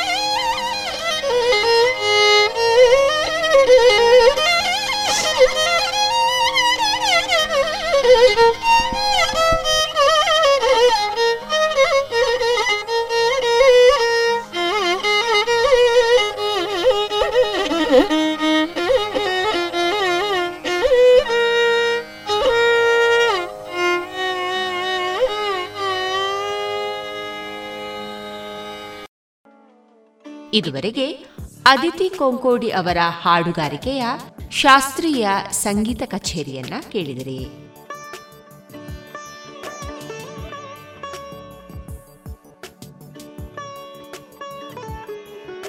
ಇನ್ನು ಮುಂದೆ ವಿದ್ಯಾರ್ಥಿನಿ ದಿವ್ಯಶ್ರೀ ಅವರಿಂದ ಲೇಖನ ವಾಚನ ಕೃಷಿಯ ಒಂದು ಅವಲೋಕನ. ಹಿಂದಿನ ಕಾಲದಲ್ಲಿ ಕೃಷಿಯು ಸಂಪೂರ್ಣವಾಗಿ ಸಾವಯವ ಪದ್ಧತಿಯ ಮೇಲೆ ಅವಲಂಬಿತವಾಗಿತ್ತು. ಆದರೆ ವರ್ಷ ಉರುಳಿದಂತೆ ಆಧುನಿಕತೆಯ ಕಡೆಗೆ ಕೃಷಿ ಪದ್ಧತಿಯು ವಾಲಿತು. ಇದರಿಂದ ಜನರು ಬೇರೆ ಬೇರೆ ರೋಗಗಳಿಗೆ ಒಳಗಾಗತೊಡಗಿದರು. ಹಾಗಾಗಿ ಇತ್ತೀಚಿನ ದಿನಗಳಲ್ಲಿ ಸಾವಯವ ಕೃಷಿಯತ್ತ ಜನರು ಮತ್ತೆ ಹಿಂದಿರುಗುತ್ತಿರುವುದು ಸಂತಸದ ಸಂಗತಿ. ಜಗತ್ತಿನಾದ್ಯಂತ ರಾಸಾಯನಿಕ ಹೊರತಾದ ಆಹಾರ ಸೇವನೆ ಮತ್ತು ಆಹಾರ ಕಾಳಜಿಯತ್ತ ಹೆಚ್ಚಿನ ಒಲವು ತೋರಿರುವ ಹಿನ್ನೆಲೆಯಲ್ಲಿ ಸಾವಯವ ಕೃಷಿಗೆ ಹೆಚ್ಚೆಚ್ಚು ಒತ್ತು ನೀಡಲಾಗುತ್ತಿದೆ. ಸಾವಯವ ಕೃಷಿ ಭಾರತದ್ದೇ ಎಂಬ ವಾದವಿದ್ದರೂ sir Albert Howard J I Rodale ಅವರನ್ನು ಸಾವಯವ ಪಿತಾಮಹ ಮತ್ತು ಈ ಬಗ್ಗೆ ಜಾಗೃತಿ ಮೂಡಿಸಲು ಕಾರಣೀಕರ್ತರೆಂದು ಪರಿಗಣಿಸಲಾಗುತ್ತದೆ. ಸಾವಯವ ಕೃಷಿ ಇಂದು ನಿನ್ನೆ ಹುಟ್ಟಿಕೊಂಡಿದ್ದೇನಲ್ಲ. ಇದರ ಹುಟ್ಟು ಕೃಷಿ ಪದ್ಧತಿಗೆ ಮೂಲ ಆಧಾರವಾಗಿತ್ತು. ಆದರೆ, ಸಾವಿರದ ಒಂಬೈನೂರ ಮೂವತ್ತು ನಲವತ್ತರ ದಶಕದಲ್ಲಿ ಬೇಸಾಯ ಕ್ಷೇತ್ರ ಪ್ರವೇಶಿಸಿದ ಕೃತಕ ಗೊಬ್ಬರಗಳು ಸಾವಯವ ಪದ್ಧತಿಗೆ ಹೆಚ್ಚಿನ ಪೆಟ್ಟು ನೀಡಿದವು. ಇದರಿಂದಾಗಿ ಸಾವಯವ ಕೃಷಿ ಪದ್ಧತಿ ಹಿಂದಕ್ಕೆ ಸರಿದು ಕೃತಕ ಗೊಬ್ಬರಗಳ ಮೇಲೆ ಜನರು ಆಕರ್ಷಿತವಾದರು. ಜನಸಾಮಾನ್ಯರಲ್ಲಿ ಪರಿಸರದ ಪರಿಜ್ಞಾನ ಮತ್ತು ಶ್ರದ್ಧೆ ಹೆಚ್ಚಿದಂತೆಲ್ಲ ಮೂಲಭೂತವಾಗಿ ಸರಬರಾಜು ವ್ಯವಸ್ಥೆಯ ಚಳವಳಿ ಒಂದು ಬೇಡಿಯ ಕೆಲಸವಾಗಿ ಪರಿಣಮಿಸಿತು. ಬಳಕೆದಾರರಿಂದ ಹಾಗೂ ಕೆಲವು ಸಂದರ್ಭಗಳಲ್ಲಿ ಸರಕಾರದ ಸಹಾಯಧನದಿಂದ ಬೇಡಿಕೆಗಳು ಅಧಿಕಗೊಂಡವು. ಪ್ರಗತಿಪರ ರಾಷ್ಟ್ರಗಳಲ್ಲಿನ ಬಹು ಮಂದಿ ಬೇಸಾಯಗಾರರು ಪಾರಂಪರಿಕವಾಗಿ ಬಂದ ವಿಧಾನದಲ್ಲಿ ಬೇಸಾಯ ಮಾಡುತ್ತಿದ್ದರು. ಆದರೆ ಆರ್ಥಿಕ ಕಾರಣಗಳಿಗಾಗಿ ತಮ್ಮ ವಿಧಾನ ಬದಲಾಯಿಸಿಕೊಂಡಿದ್ದರು. ಆದರೂ ವಿಶ್ವದ ಒಟ್ಟು ಕೃಷಿ ಉತ್ಪನ್ನದ ಪ್ರಮಾಣವನ್ನು ಪರಿಗಣಿಸಿದಾಗ ಸಾವಯವ ಉತ್ಪನ್ನ ಸಣ್ಣ ಪ್ರಮಾಣವೆನಿಸಿದರೂ ಕೂಡ ಅನೇಕ ರಾಷ್ಟ್ರಗಳಲ್ಲಿ ಅದರಲ್ಲೂ ವಿಶೇಷವಾಗಿ ಯುರೋಪ್ ದೇಶಗಳಲ್ಲಿ ಅತಿ ವೇಗವಾಗಿ ಬೆಳೆಯತೊಡಗಿದೆ. ಎರಡು ಸಾವಿರದ ಆರರಲ್ಲಿ ನಡೆಸಿದ ಅಧ್ಯಯನದ ಪ್ರಕಾರ ಸಾವಯವ ಕೃಷಿ ಕ್ಷೇತ್ರಗಳು ಬದಲಾವಣೆಯ ನಂತರ ರೂಢಿಯಲ್ಲಿರುವ ಕೃಷಿ ಕ್ಷೇತ್ರಗಳಿಗಿಂತಲೂ ಕಡಿಮೆ ಪ್ರಮಾಣದಲ್ಲಿದೆ ಎಂದು ಹೇಳುತ್ತದೆ. ಸರಿಸುಮಾರು ತೊಂಬತ್ತೆರಡು ಶೇಕಡದಷ್ಟು ಸಾವಯವ ಕೃಷಿ ಕ್ಷೇತ್ರಗಳು ಕೊಯ್ಲು ಪೂರ್ವ ಉತ್ಪನ್ನಗಳನ್ನು ಕಡಿಮೆ ಉಗ್ರತೆಯಲ್ಲಿ ಅಭಿವೃದ್ಧಿ ನಿರತ ರಾಷ್ಟ್ರಗಳಿಗಿಂತ ಹೆಚ್ಚಿನ ಪ್ರಮಾಣವನ್ನು ತೋರಿಸುತ್ತದೆ. ಸಾವಯವ ಕೃಷಿಯು ಉಳಿದಿರುವ ಕೃಷಿ ಭೂಮಿಗಿಂತಲೂ ಹೆಚ್ಚು ಪರಿಣಾಮಕಾರಿಯಾಗಿದೆ. ದೀರ್ಘಕಾಲದ ಇಳುವರಿ ಲಾಭವನ್ನು ಈ ಕೃಷಿ ಪದ್ಧತಿಯು ನೀಡುತ್ತದೆ. ಇನ್ನು ಸಾವಯವ ಕೃಷಿಯ ವಿಧಾನಗಳು ಸತ್ವಹೀನ ಮಣ್ಣಿನ ವಿಚಾರದತ್ತ ಗಮನಹರಿಸಿದೆ ರೂಢಿಯಲ್ಲಿರುವ ಕೃಷಿ ಪದ್ಧತಿ ಶಿಥಿಲ ವಾತಾವರಣದಲ್ಲಿ ಪರಿಣಾಮಕಾರಿಯಾಗಿ ಫಲಿಸುತ್ತದೆ. ಇದು ಮಣ್ಣಿನ ಸತ್ವವನ್ನು ಹೆಚ್ಚಿಸುತ್ತದೆ ಮತ್ತು ಹೆಚ್ಚು ಇಳುವರಿಯನ್ನು ಕೂಡ ಕೊಡುತ್ತದೆ. ಸಾವಯವ ಕೃಷಿಯ ಇತಿಹಾಸವನ್ನು ಗಮನಿಸುವುದಾದರೆ, ಸಾವಯವ ಕೃಷಿ ನೀತಿ ರೂಪಿಸಿದ ದೇಶದ ಮೊದಲ ರಾಜ್ಯ ಎಂಬ ಹೆಗ್ಗಳಿಕೆ ಕರ್ನಾಟಕದ್ದು. ಎರಡು ಸಾವಿರದ ನಾಲ್ಕರಲ್ಲಿ ಮೊದಲ ಬಾರಿಗೆ ಈ ನೀತಿ ರೂಪಿಸಿದಾಗ ಕರ್ನಾಟಕದಲ್ಲಿ ರೈತರ ಸರಣಿ ಆತ್ಮಹತ್ಯೆ ನಡೆಯುತ್ತಿತ್ತು. ಆ ಸಂದರ್ಭದಲ್ಲಿ ರಾಷ್ಟ್ರೀಯ ಸ್ಯಾಂಪಲ್ ಸರ್ವೆ ಸಂಸ್ಥೆ ಕೃಷಿ ರಂಗದ ಸಂಕಷ್ಟದ ಬಗ್ಗೆ ವರದಿ ನೀಡಿತ್ತು. ವರದಿಯ ಪ್ರಕಾರ ಭಾರತದಲ್ಲಿ ಅತಿ ಹೆಚ್ಚು ಸಾಲ ಪಡೆದಿದ್ದವರ ರೈತ ಕುಟುಂಬಗಳಲ್ಲಿ ಕರ್ನಾಟಕ ರಾಜ್ಯವು ಒಂದಾಗಿತ್ತು. ಅಂತಹ ಸಾಲಬಾಧೆಯಿಂದಾಗಿ ಸುಮಾರು ಇನ್ನೂರ ಐದು ರೈತರು ಪ್ರಾಣ ತ್ಯಾಗ ಮಾಡಿದರು. ಈ ಪರಿಸ್ಥಿತಿಯಲ್ಲಿ ಕರ್ನಾಟಕ ಸರ್ಕಾರ ಸಾವಯವ ಕೃಷಿ ನೀತಿ ಘೋಷಿಸಿತು.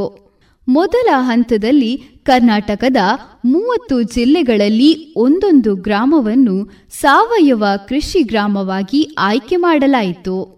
ಎರಡು ಸಾವಿರದ ಆರು ಏಳರಲ್ಲಿ ಕರ್ನಾಟಕದ ಎಲ್ಲ ನೂರ ಎಪ್ಪತ್ತ ಆರು ತಾಲೂಕುಗಳಿಗೆ ಈ ಯೋಜನೆಯನ್ನು ವಿಸ್ತರಿಸಲಾಯಿತು. ಎರಡು ಸಾವಿರದ ಹದಿಮೂರು ಮತ್ತು ಹದಿನಾಲ್ಕರಲ್ಲಿ ಕರ್ನಾಟಕದಲ್ಲಿ ಹೋಬಳಿ ಮಟ್ಟದ ಈ ಯೋಜನೆಯನ್ನು ವಿಸ್ತರಿಸಿ ಸಾವಯವ ಭಾಗ್ಯ ಯೋಜನೆ ಎಂದು ವಿಸ್ತರಿಸಲಾಯಿತು. ಇತ್ತೀಚಿನ ದಿನಗಳಲ್ಲಿ ಈ ಯೋಜನೆ ರಾಜ್ಯದ ಐನೂರ ಎಪ್ಪತ್ತೊಂದು ಹೋಬಳಿಗಳಿಗೆ ವ್ಯಾಪಿಸಿ ಒಂದು ಲಕ್ಷದ ಅರವತ್ತು ಸಾವಿರ ರೈತರು ಯೋಜನೆಯ ಲಾಭ ಪಡೆಯುತ್ತಿದ್ದಾರೆ. ಇದುವರೆಗೆ ವಿದ್ಯಾರ್ಥಿನಿ ದಿವ್ಯಶ್ರೀ ಅವರಿಂದ ಲೇಖನ ವಾಚನ ಕೇಳಿದಿರಿ. ಇನ್ನೇಕ ಅಚಲ್ ಉಬರಡ್ಕ ಅವರಿಂದ ಲೇಖನ ಗೋಮಾತೆ ವಿಶ್ವದಾತೆ. ಗೋಶಕ್ತಿ ಎಂಬುದು ಭಾರತದಲ್ಲಿರುವ ಒಂದು ಅಪಾರ ಶಕ್ತಿ ಮೂಲ. ಸುಮಾರು ಇಪ್ಪತ್ತು ಕೋಟಿಯಷ್ಟಿರುವ ನಮ್ಮ ಗೋಶಕ್ತಿಯೇ ಜಾಗತಿಕ ತಾಪಮಾನ ಏರಿಕೆಯ ಸಮಸ್ಯೆಯಿಂದ ದೇಶವನ್ನು ಪಾರು ಮಾಡಬಲ್ಲ ಸಾಧನ. ನಮ್ಮ ಗೋಶಕ್ತಿಯನ್ನು ಅಪಾರವಾಗಿ ಬೆಳೆಸಬೇಕು ಹಾಗೂ ಬಳಸಬೇಕು. ನಮ್ಮ ಎತ್ತುಗಳೇ ನಮ್ಮ ಜೀವಂತ ಟ್ರ್ಯಾಕ್ಟರ್ಗಳು. ಇವು ಡೀಸೆಲ್ ಕುಡಿಯದೆ, ಹೊಗೆ ಉಗುಳದೆ ದುಡಿಯುತ್ತದೆ. ಯಂತ್ರದ ಟ್ರ್ಯಾಕ್ಟರ್ ಉತ್ಪಾದನೆಗೆ ಗಣಿಗಾರಿಕೆ ಬೇಕು, ಕಾರ್ಖಾನೆಗಳೂ ಬೇಕು. ಆದರೆ ಈ ಎತ್ತುಗಳು ಎಂಬ ಜೀವಂತ ಟ್ರ್ಯಾಕ್ಟರ್ಗಳ ಕಾರ್ಖಾನೆ ನಮ್ಮ ಹಸುಗಳು. ಅವಕ್ಕೆ ಯಾವ ಗಣಿಗಳೂ ಬೇಡ. ಮನೆಯ ಬಾಗಿಲಿನಲ್ಲಿ ಟ್ರ್ಯಾಕ್ಟರ್ಗಳನ್ನು ಒದಗಿಸುತ್ತದೆ. ಗೋಮೂತ್ರ ಅನೇಕ ಔಷಧಗಳ ಆಗರ ಎಂಬುದು ಸಾಬೀತಾಗಿದೆ. ಹೀಗೆ ಗೋವು ಬಹು ಉಪಯೋಗಿ ಜೀವಿ.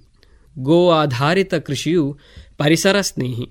ಕ್ರಿಸ್ತಶಕ ಸಾವಿರದ ಏಳ್ನೂರು ವರ್ಷಗಳ ಕಾಲ ಭಾರತ ಜಾಗತಿಕ ಆರ್ಥಿಕತೆಯ ಉತ್ತುಂಗದಲ್ಲಿ ಇದ್ದುದರ ರಹಸ್ಯ ಇದೇ ಗೋ ಆಧಾರಿತ ಆರ್ಥಿಕತೆ. ಕಳೆದ ಇನ್ನೂರು ವರ್ಷಗಳಲ್ಲಿ ಪಾಶ್ಚಾತ್ಯ ಪ್ರೇರಿತ ಪೆಟ್ರೋಲ್, ಡೀಸೆಲ್ ಅಭಿವೃದ್ಧಿ ಮಾರ್ಗ ಹಿಡಿದಿದ್ದರ ಫಲವಾಗಿ ಇಡೀ ಜಗತ್ತು ನಾಶವಾಗುವ ಹಂತಕ್ಕೆ ಬಂದಿದೆ. ಅವುಗಳೊಂದಿಗೆ ಭಾರತವು ನಾಶದ ಹಾದಿ ಹಿಡಿದಿದೆ. ಈ ಸಮಸ್ಯೆಯ ಪರಿಹಾರವೆಂದರೆ ಪುನಃ ಗೋಶಕ್ತಿಗೆ ಶರಣು ಹೋಗುವುದು ಹಾಗೂ ಗೋ ಆಧಾರಿತ ಆರ್ಥಿಕತೆಯ ಪುನರ್ನಿರ್ಮಾಣ ಮಾಡುವುದು. ಜಗತ್ತು ಕಂಡ ಶ್ರೇಷ್ಠ ವಿಜ್ಞಾನಿ ಆಲ್ಬರ್ಟ್ ಐನ್ಸ್ಟೀನ್ ಈ ಬಗ್ಗೆ ಭಾರತೀಯ ವಿಜ್ಞಾನಿ ಸರ್ ಸಿ ವಿ ರಾಮನ್ರಿಗೆ ಬರೆದ ಒಂದು ಪತ್ರದಲ್ಲಿ ಹೀಗೆ ಹೇಳಿದ್ದಾರೆ. ತಾವೂ ಉಳಿದು ಜಗತ್ತಿನ ಇತರರಿಗೆ ಉಳಿವಿನ ದಾರಿ ತೋರಿಸಬೇಕಾದವರು ಟ್ರ್ಯಾಕ್ಟರನ್ನು ಮರೆತು ಬಿಡಬೇಕು ಹಾಗೂ ತಮ್ಮ ಪುರಾತನ ಸಾಂಪ್ರದಾಯಿಕ ಉಳುಮೆ ಪದ್ಧತಿಯನ್ನು ಕಾಪಾಡಿಕೊಳ್ಳಬೇಕು ಎಂದು ಭಾರತೀಯರಿಗೆ ಹೇಳಿ ಎಂದಿದ್ದಾರೆ. ಗೋಶಕ್ತಿ ಭೂಮಿಯನ್ನು ಉಳುವ ಟ್ರ್ಯಾಕ್ಟರ್ನ ಶಕ್ತಿ ಒದಗಿಸುವ ಜೊತೆಗೆ ಅಮೂಲ್ಯವಾದ ಸಗಣಿ ಗೊಬ್ಬರವನ್ನು ಮನೆಯ ಬಾಗಿಲಿನಲ್ಲೇ ಒದಗಿಸುತ್ತದೆ. ಸಗಣಿಯಿಂದ ಜೈವಿಕ ಅನಿಲವನ್ನು ಹಾಗೂ ಅದರಿಂದ ವಿದ್ಯುತ್ ಉತ್ಪಾದಿಸಲೂಬಹುದು. ಇಷ್ಟೆಲ್ಲ ಉಪಯೋಗಕಾರಿಯಾಗಿರುವ ಗೋವನ್ನು ಕಸಾಯಿಖಾನೆಯಲ್ಲಿ ಕೊಂದು ಹಾಕುತ್ತಿದ್ದಾರೆ. ಇದನ್ನು ತಡೆಯುವುದು ಭಾರತೀಯರ ಕರ್ತವ್ಯವಾಗಿದೆ. ನಮ್ಮ ಹಿಂದೂ ಸಂಪ್ರದಾಯದ ಪ್ರಕಾರ ಗೋವು ಎಂದರೆ ಮೂರು ಕೋಟಿ ದೇವರಲ್ಲಿ ಒಬ್ಬರಾದ ಕಾಮಧೇನು. ಗೋವಿನಲ್ಲಿ ಮೂರು ಕೋಟಿ ದೇವರುಗಳೂ ಇದ್ದಾರೆ ಎಂದು ಪುರಾಣದಿಂದ ತಿಳಿದುಬರುತ್ತದೆ. ಗೋವಿನಿಂದ ಬರುವ ಯಾವುದೇ ವಸ್ತುವಾದರೂ ಅದು ಉಪಯೋಗಕಾರಿ. ಮನೆಯಲ್ಲಿ ಯಾವುದೇ ಪೂಜಾ ಕಾರ್ಯವಿದ್ದರೆ ಗೋಮೂತ್ರ ಮತ್ತು ಸಗಣಿ ಇರಲೇಬೇಕು.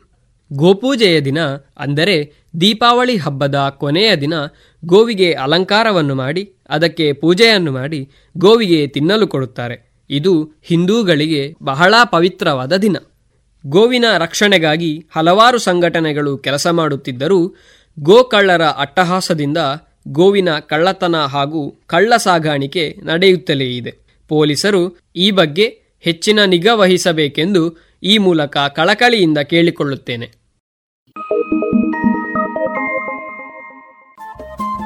ರೇಡಿಯೋ ಪಾಂಚಜನ್ಯ ತೊಂಬತ್ತು ಬಿಂದು ಎಂಟು ಎಫ್ಎಂ ಸಮುದಾಯ ಬಾನುಲಿ ಕೇಂದ್ರ ಪುತ್ತೂರು. ಇದು ಜೀವ ಜೀವದ ಸ್ವರ ಸಂಚಾರ.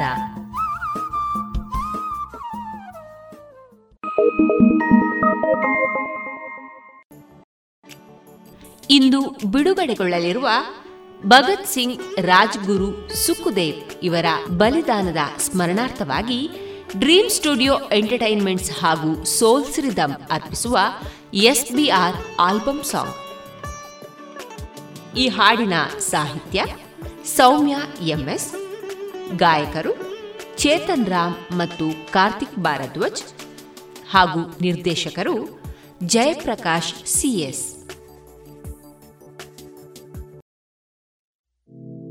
ಕವಿದಕ್ಕಾರಿರುಳು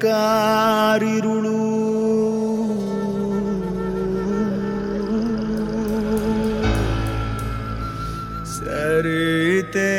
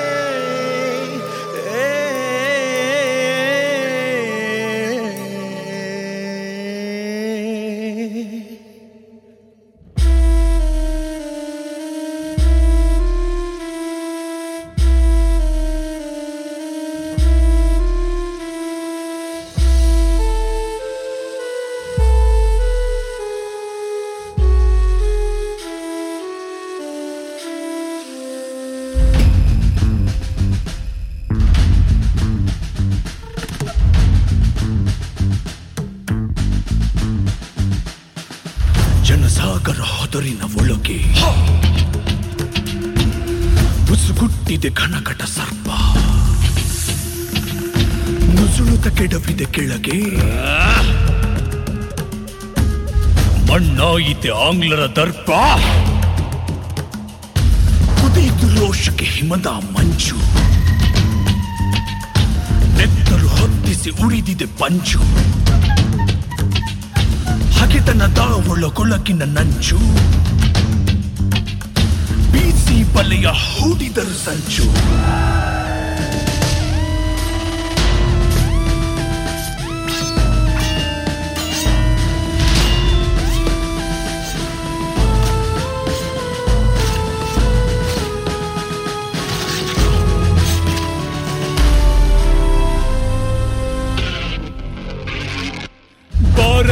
ಮನೆಗೆ ಮರಳಿ. ಜ್ವಾಲ ರೂಪದಿ ಕಿಡಿಯು ಕೆರಳಿ. ಅಣು ಅಣುವಿನಲ್ಲಿ ನರನಾಡಿಯಲ್ಲಿ. ಭಾರತಾಂಬೆ ಬೆರೆತಳು ಸಿರಲಿ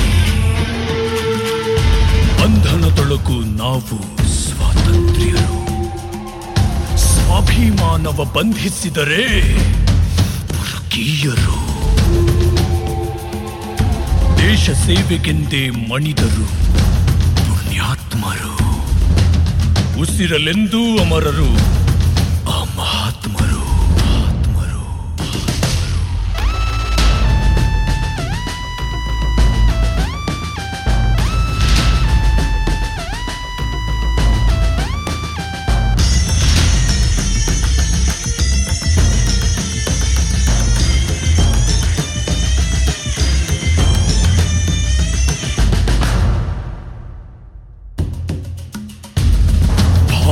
ಭಾವಾರೋಷದಿ ನೋಡುತ್ತಾ ನಿಂತೆ. ಹೃದಯದೊಳಗೆ ಸುಡುವ ಚಿಂತೆ. ಸ್ವಾರ್ಥಿಗಳಾಗಿದ್ದರೆ ನಾವು ನಿಮ್ಮಂತೆ. ಕುರುಹುಗಳೇನಾದರೂ ಉಳಿಯುತ್ತಿದ್ದೆ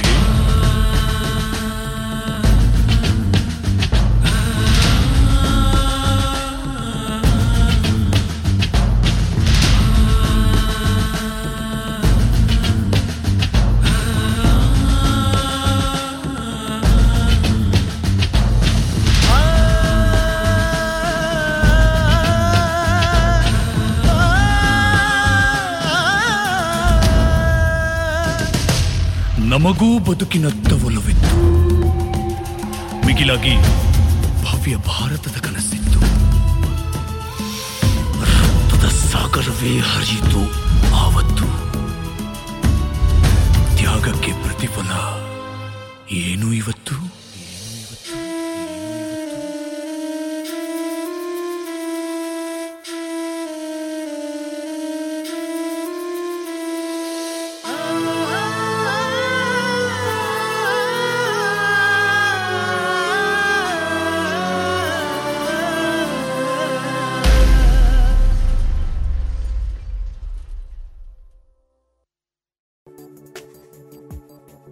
ಇದುವರೆಗೆ ಭಗತ್ ಸಿಂಗ್, ರಾಜ್ಗುರು ಸುಖದೇವ್ ಇವರ ಬಲಿದಾನದ ಸ್ಮರಣಾರ್ಥವಾಗಿ ಡ್ರೀಮ್ ಸ್ಟುಡಿಯೋ ಎಂಟರ್ಟೈನ್ಮೆಂಟ್ಸ್ ಹಾಗೂ ಸೋಲ್ ರಿದಮ್ ಅರ್ಪಿಸಿದ ಎಸ್ಬಿಆರ್ ಆಲ್ಬಮ್ ಸಾಂಗ್ ಅನ್ನ ಕೇಳಿದಿರಿ.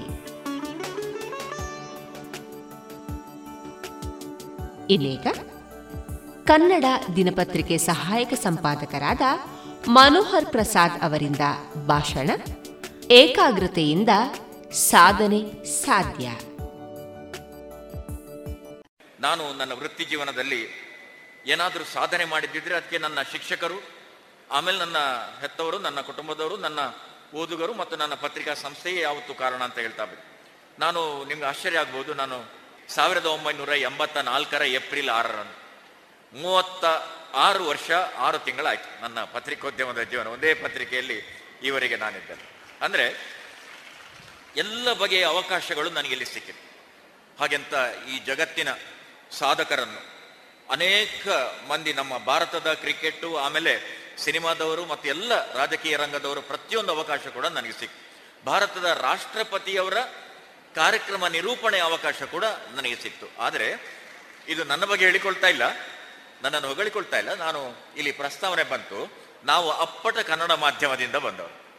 ಅಪ್ಪಟ ಕನ್ನಡ ಮಾಧ್ಯಮ ಆಮೇಲೆ ಹಳ್ಳಿಯಿಂದ ಬಂದವರು.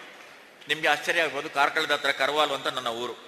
ಅಂದರೆ ಆ ಕಾಲಕ್ಕೆ ನಾವು ಬಸ್ ನೋಡಲಿಕ್ಕೆ ಎರಡು ಮೈಲು ಬೈಲೂರು ಎಂಬ ಪ್ರದೇಶಕ್ಕೆ ಬಂದು ಬಸ್ಸನ್ನು ನೋಡಿ, ಆಮೇಲೆ ಮನೆಗೆ ಬಂದು ಅಮ್ಮನಿಗೆ ಎಕ್ಸ್ಪ್ಲೈನ್ ಮಾಡೋದು, ಬಸ್ ಅಂದ್ರೆ ಏನು, ಹೇಗೆ ಬರ್ತದೆ, ಜನ ಹೇಗೆ ಎಳೀತಾರೆ ಅಂತ ಸಂದರ್ಭದಲ್ಲಿ ಈ ಮಾಧ್ಯಮಗಳು ನಮಗೆ ಎಂದೂ ಹೊರೆ ಆಗಲಿಲ್ಲ.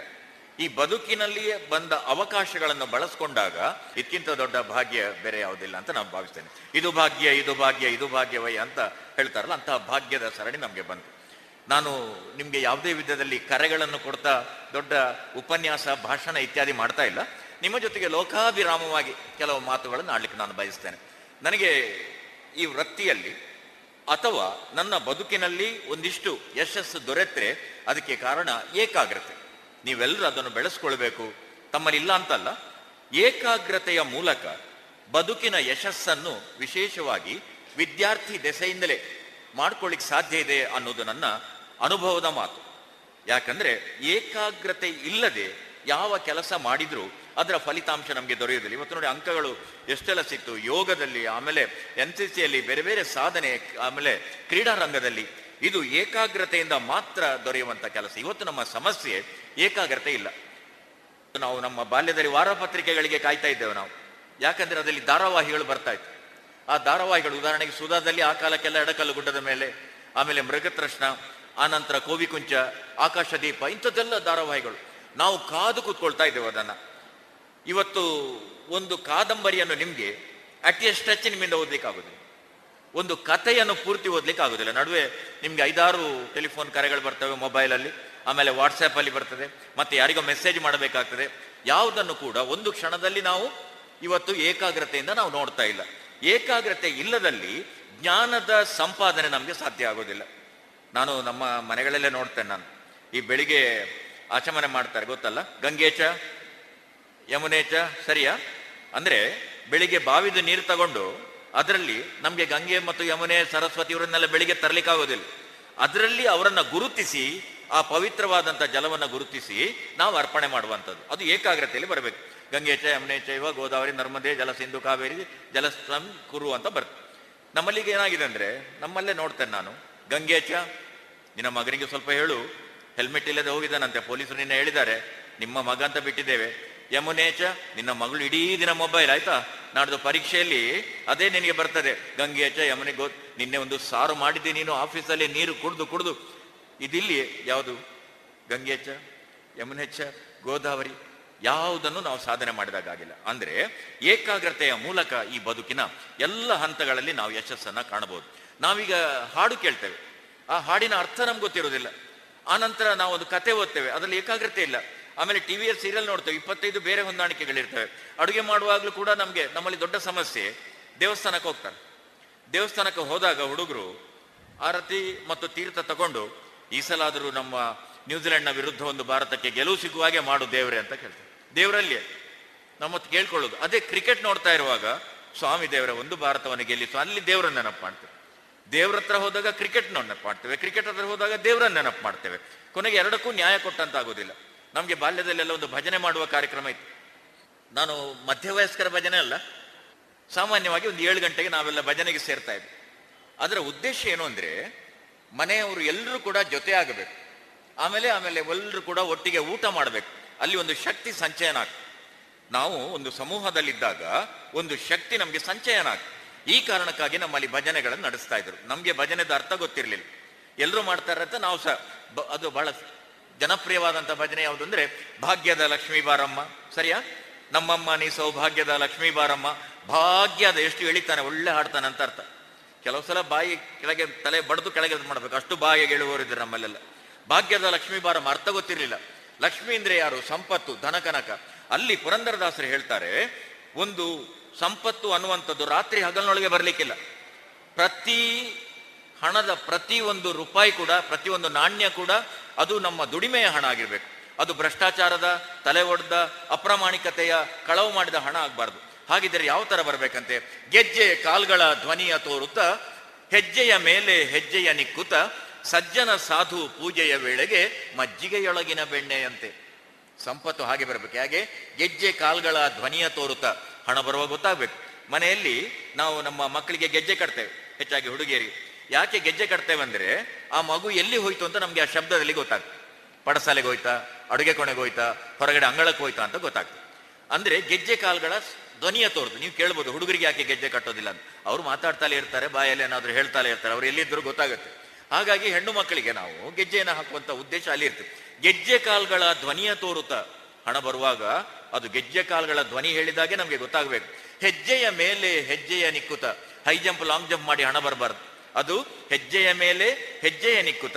ಸಜ್ಜನ ಸಾಧು ಪೂಜೆಯ ವೇಳೆಗೆ ಸಜ್ಜನರನ್ನು ಕರೆಸಿದ್ದೀರಿ, ಸಾಧುಗಳನ್ನು ಕರೆಸಿದ್ದೀರಿ, ಅವರ ಪೂಜೆಯ ವೇಳೆಗೆ ಮಜ್ಜಿಗೆಯೊಳಗಿನ ಬೆಣ್ಣೆಯಂತೆ. ಇವತ್ತು ಮಕ್ಕಳ ಹತ್ರ ಕೇಳಿ, ಬೆಣ್ಣೆ ಹೇಗೆ ಬರ್ತದೆ ಅಂತ? ಕೊಚ್ಚಿನ ಬೇಕರಿಂದ ಅಲ್ವಾ ಅಮ್ಮ ಅಂತ ಕೇಳ್ತಾರೆ ಬೆಣ್ಣೆ. ಬೆಣ್ಣೆ ಹೇಗೆ ಬರುತ್ತೆ?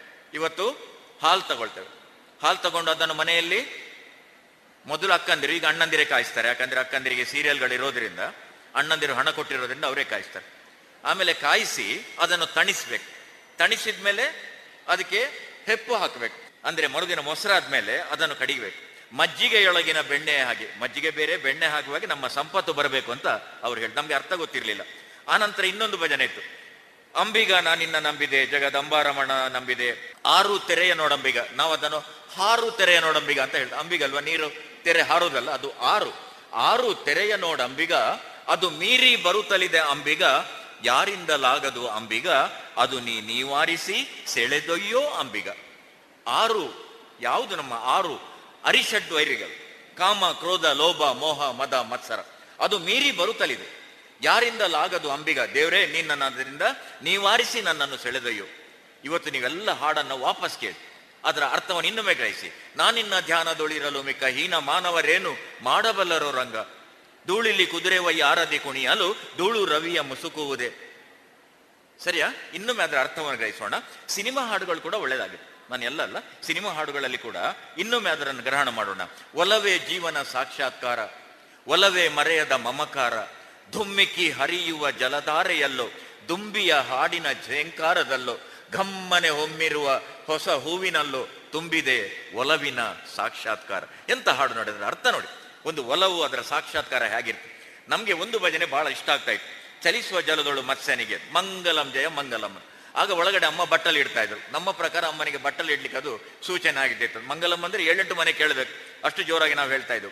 ಅಂದ್ರೆ ನನ್ನ ಒಟ್ಟು ತಾತ್ಪರ್ಯ ಏನು ಅಂದ್ರೆ, ಯಾವುದನ್ನು ಮಾಡ್ತೇವೆ, ಯಾವುದನ್ನು ಕೇಳ್ತೇವೆ, ಯಾವುದನ್ನು ಓದ್ತೇವೆ, ಅದರಲ್ಲಿ ಏಕಾಗ್ರತೆ ಬಂದಾಗ ನಮಗೆ ಯಶಸ್ಸು ಸಿಗ್ಬೋದು. ತಾವು ಯೋಚನೆ ಮಾಡಿ. ನಮ್ಮ ಇವತ್ತು ಪಿ ಟಿ ಉಷಾ ಅವರೊಂದು ನಮ್ಮ ದೇಶಕ್ಕೊಂದು ಆದರ್ಶಯುತವಾದಂತಹ ಒಬ್ಬರು ಸಾಧಕಿ. ಅವರು ಸಾವಿರದ ಒಂಬೈನೂರ ಎಂಬತ್ತ ನಾಲ್ಕರ ಲಾಸ್ ಏಂಜಲಿಸ್ ಒಲಿಂಪಿಕ್ಸ್ನಲ್ಲಿ ನಾಲ್ಕು ನೂರು ಮೀಟರ್ನ ಅವರ ಹರ್ಡಲ್ಸ್ನಲ್ಲಿ one by hundred of the second ಅವರಿಗೆ ತಪ್ಪಿ ಹೋಯ್ತು. One by hundred of the second ಅವರಿಗೆ ಕಂಚಿನ ಪದಕ ತಪ್ಪಿ ಹೋಯ್ತು. ಯೋಚನೆ ಮಾಡಿ, ಅವರ ಒಂದು ಏಕಾಗ್ರತೆ. ಆ ಕಾಲದಲ್ಲಿ ಇಂದಿನ ಹಾಗೆ ಬೇಕಾದಂತ ಎಲ್ಲ ಕೊಡು, ಅವರಿಗೆ ಬೇಕಾದಂತ ಸಲಕರಣೆಗಳಿರಲಿಲ್ಲ, ಸೌಕರ್ಯಗಳಿರಲಿಲ್ಲ, ಹಣದ ಮೂಲಗಳಿರಲಿಲ್ಲ. ಆದರೆ ಇವತ್ತು ನೋಡಿ ಆ ಏಕಾಗ್ರತೆಯಿಂದ ಆಕೆ ಮಾಡಿದಂತ ಸಾಧನೆ ಇದೆಲ್ಲ ನಮಗೆ ಬದುಕಿನಲ್ಲಿ ಪಾಠ ಆಗಬೇಕು ಹಾಗಾಗಿ ಪಾಠವನ್ನು ಕೇಳುವಾಗ, ಇವತ್ತು ಶಿಕ್ಷಕರು ಪಾಠ ಮಾಡುವಾಗ ನೀವು ಕೇಳಿದ್ರೆ ನಿಮ್ಮದು ಐವತ್ತು ಶೇಕಡ ಅಂಕ ಬಂದಾಯ್ತು ನಿಮ್ಗೆ. ನಮ್ಗೆ ಏನಾಗ್ತದೆ, ನಮ್ಗೆ ಬೇರೆ ಬೇರೆ ಸಮಸ್ಯೆಗಳಿರೋದ್ರಿಂದ ಈ ಸಂದರ್ಭದಲ್ಲಿ ನಮ್ಗೆ ಏಕಾಗ್ರತೆಯನ್ನು ಮಾಡ್ಲಿಕ್ಕೆ ಸಾಧ್ಯ ಆಗೋದಿಲ್ಲ ನಮ್ಮ ಹುಡುಗರನ್ನು ಕೇಳಿ, ಒಳ್ಳೆ ಡ್ರೆಸ್ ಮಾಡಿ ಬರ್ತಾರೆ. ಎರಡೆರಡು, ಮೂರು ಮೂರು ಸೆಲ್ ಫೋನ್ಗಳು ಅವರ ಕೈಲಿ ಇರ್ತವೆ ಒಂದು ಕೈಯಲ್ಲಿ ಒಂದು ಹೆಲ್ಮೆಟ್ನ ಒಳಗಡೆ, ಒಂದು ಪಾಕೆಟ್ ಅಲ್ಲಿ ಇರ್ತದೆ. ಸೈಡ್ ಸ್ಟ್ಯಾಂಡ್ ಅಲ್ಲಿ ಇಡ್ತಾರೆ. ಅವ್ರ ಹತ್ರ ಕೇಳಿ ಒಂದು ಐದು ನಿಮಿಷ ಟೈಮ್ ಉಂಟಾ? ಇಲ್ಲ ಇಲ್ಲ, ನಂಗೆ ಟೈಮ್ ಇಲ್ಲ. ನಿಮಗೆ ಕೆಲಸ ಉಂಟಾ ಏನಾದರೂ? ಇಲ್ಲ ಇಲ್ಲ, ಕೆಲಸ ಇಲ್ಲ. ಕೆಲಸವೂ ಇಲ್ಲ, ಪುರುಸೊತ್ತು ಇಲ್ಲದ ಒಂದು ಜನಾಂಗ ನಮ್ಮ ನಡುವೆ ಇದೆ ಈಗ. ಸಾವಿರದ ಒಂಬೈನೂರ ಎಂಬತ್ತ ಏಳನೇ ಇಸುವಿಯಲ್ಲಿ ನನಗೆ ಒಂದು ಅಂಚೆ ಪತ್ರ ಬಂತು. ಪೋಸ್ಟ್ ಕಾರ್ಡ್ ಅಂತ ಕರೀತೇವೆ. ಈಗ ಈಗಿನವರಿಗೆ ನಮ್ಮ ಸೆಲ್ ಫೋನ್ಗಳ ಭರಾಟೆಯಲ್ಲಿ ಪೋಸ್ಟ್ ಕಾರ್ಡ್ ಇಂಥದ್ದೆಲ್ಲ ಇವತ್ತು ಇಲ್ಲವೇ ಇಲ್ಲ. ಆಗ ಟೆಲಿಗ್ರಾಮ್ ಅಂತ ಒಂದಿತ್ತು. ಟೆಲಿಗ್ರಾಮ್ ಬರುದಿದ್ರೆ ಮನೆಯಲ್ಲಿ ಅದನ್ನು ಒಡೆಯುವ ಮೊದಲು ದೀಪ ಹಚ್ಚಿದ್ರು ಯಾಕಂದ್ರೆ ಡೆತ್ ನ್ಯೂಸೇ ಬರ್ತದೆ ಅಂತ ಅರ್ಥ ಟೆಲಿಗ್ರಾಮ್ನಲ್ಲಿ ಅದರಿಂದ ಮೊದಲು ನಮ್ಮಲ್ಲಿ ಒಬ್ಬರು ಮನೆಯಲ್ಲಿ ಎಲ್ಲ ಅಳ್ತಾ ಇದ್ದಾರೆ. ಟೆಲಿಗ್ರಾಮ್ ಬರ್ತದೆ ಅಂತ ಸುದ್ದಿ ಇತ್ತು. ಕೊನೆಗೆ ಮನೆಗೆ ಆಗತಾನೆ ಬಂದವನು ಕೂಡ ಅಳ್ತಾ ಇದ್ದಾನೆ. ದಾದಾತನ ಮಾರ್ರೆ. ನಿಜಕ್ಕಾದ್ರೆ ಅವನೇ ಕಳಿಸಿದ್ದು ಬಾಂಬೆಯಿಂದ. ನಾಡ್ದು ಬರ್ತಾ ಇದ್ದೇನೆ ನಾನು ಅಂತ. ಅವನಿಗೆ ಮರ್ತೋಗಿದೆ. ಅದು ಬಂದದ್ದು ಎರಡು ದಿನ ಬಿಟ್ಟು. ಅವ ಬಂದ ನಂತರ ಅದು ಬಂದಿದೆ. ಅವನು ಅಳ್ತಾ ಇದ್ದಾನೆ, ಏನೋ ಆಗಿದೆ ಅಂತ. ಹಾಗೆ ಒಂದು ಪೋಸ್ಟ್ ಕಾರ್ಡ್ ನನಗೆ ಬಂತು. ಆ ಪೋಸ್ಟ್ ಕಾರ್ಡ್ ಅನ್ನು ಯಾರೋ ವಿದ್ಯಾರ್ಥಿಗಳು ಬರ್ದಿರ್ಬೇಕು. ಅದರಲ್ಲಿ ಅವರ ಹೆಸರು ಇರಲಿಲ್ಲ. ಮಂಗಳೂರಿನ ನನ್ನ ಕಚೇರಿಗೆ ಬಂತು. ಅದರಲ್ಲಿ ಏನು ಏನು ಬರ್ದಿದ್ರು ಅಂದ್ರೆ ಪುತ್ತೂರು ಸಮೀಪದ ಸವಣೂರು, ಈಗಿನ ಇಷ್ಟು ಬೆಳೆದ ಸವಣೂರಲ್ಲ ಎಂಬತ್ತ ಆರು ಎಂಬತ್ತೇಳರ ಸವಣೂರು. ಅಲ್ಲಿ ದಲಿತರ ಕಾಲನಿಯಲ್ಲಿ ಈಗಾಗಲೇ ನಾಲ್ಕು ಮಂದಿ ಮೃತಪಟ್ಟಿದ್ದಾರೆ. ಇನ್ನು ಆರು ಮಂದಿ ಮೃತಪಡುವಂತ ಸನ್ನಿವೇಶದಲ್ಲಿದ್ದಾರೆ. ಅಲ್ಲಿ ಅವರಿಗೆಲ್ಲರಿಗೂ ಒಂದು ರಕ್ತಾತಿಸಾರ ಅಂತ ನಾವು, ರಕ್ತವೇದಿ ಗ್ಯಾಸ್ಟ್ರೋ ಎಂಟ್ರೈಟಿಸ್ ಅಲ್ವಾ? ಅಲ್ಲಿ ಆ ರೋಗ ಅವರಿಗೆ ಕಾಡ್ತಾ ಇದೆ. ತಾವು ದಯವಿಟ್ಟು ಈ ಬಗ್ಗೆ ಗಮನ ಹರಿಸಬೇಕು. ನಾನು ಮತ್ತು ನಮ್ಮ ಛಾಯಾಚಿತ್ರಗಾರ ಅಲ್ಲಿ ಬಂದೆವು ನಾವು. ಬಂದು ನೋಡಿದಾಗ ಅಲ್ಲಿ ಈ ಒಂಥರ ಹಟ್ ಅಂತ ಕರಿತೇವಲ್ಲ ಗುಡಿಸಲ್ನ ತರ ಅಲ್ಲಿದ್ರು. ಅಲ್ಲಿ ಅನೇಕ ಮಂದಿ, ಇನ್ನೂ ಕೂಡ ಮಕ್ಕಳು ಕೂಡ ಒಂದು ರೀತಿಯಲ್ಲಿ ಕೊನೆಯ ಹಂತದಲ್ಲಿ ಅವರಿದ್ದ ಹಾಗೆ ಅವರಿದ್ದರು ನಾಲ್ಕು ಡೆತ್ ಆಗಿತ್ತು.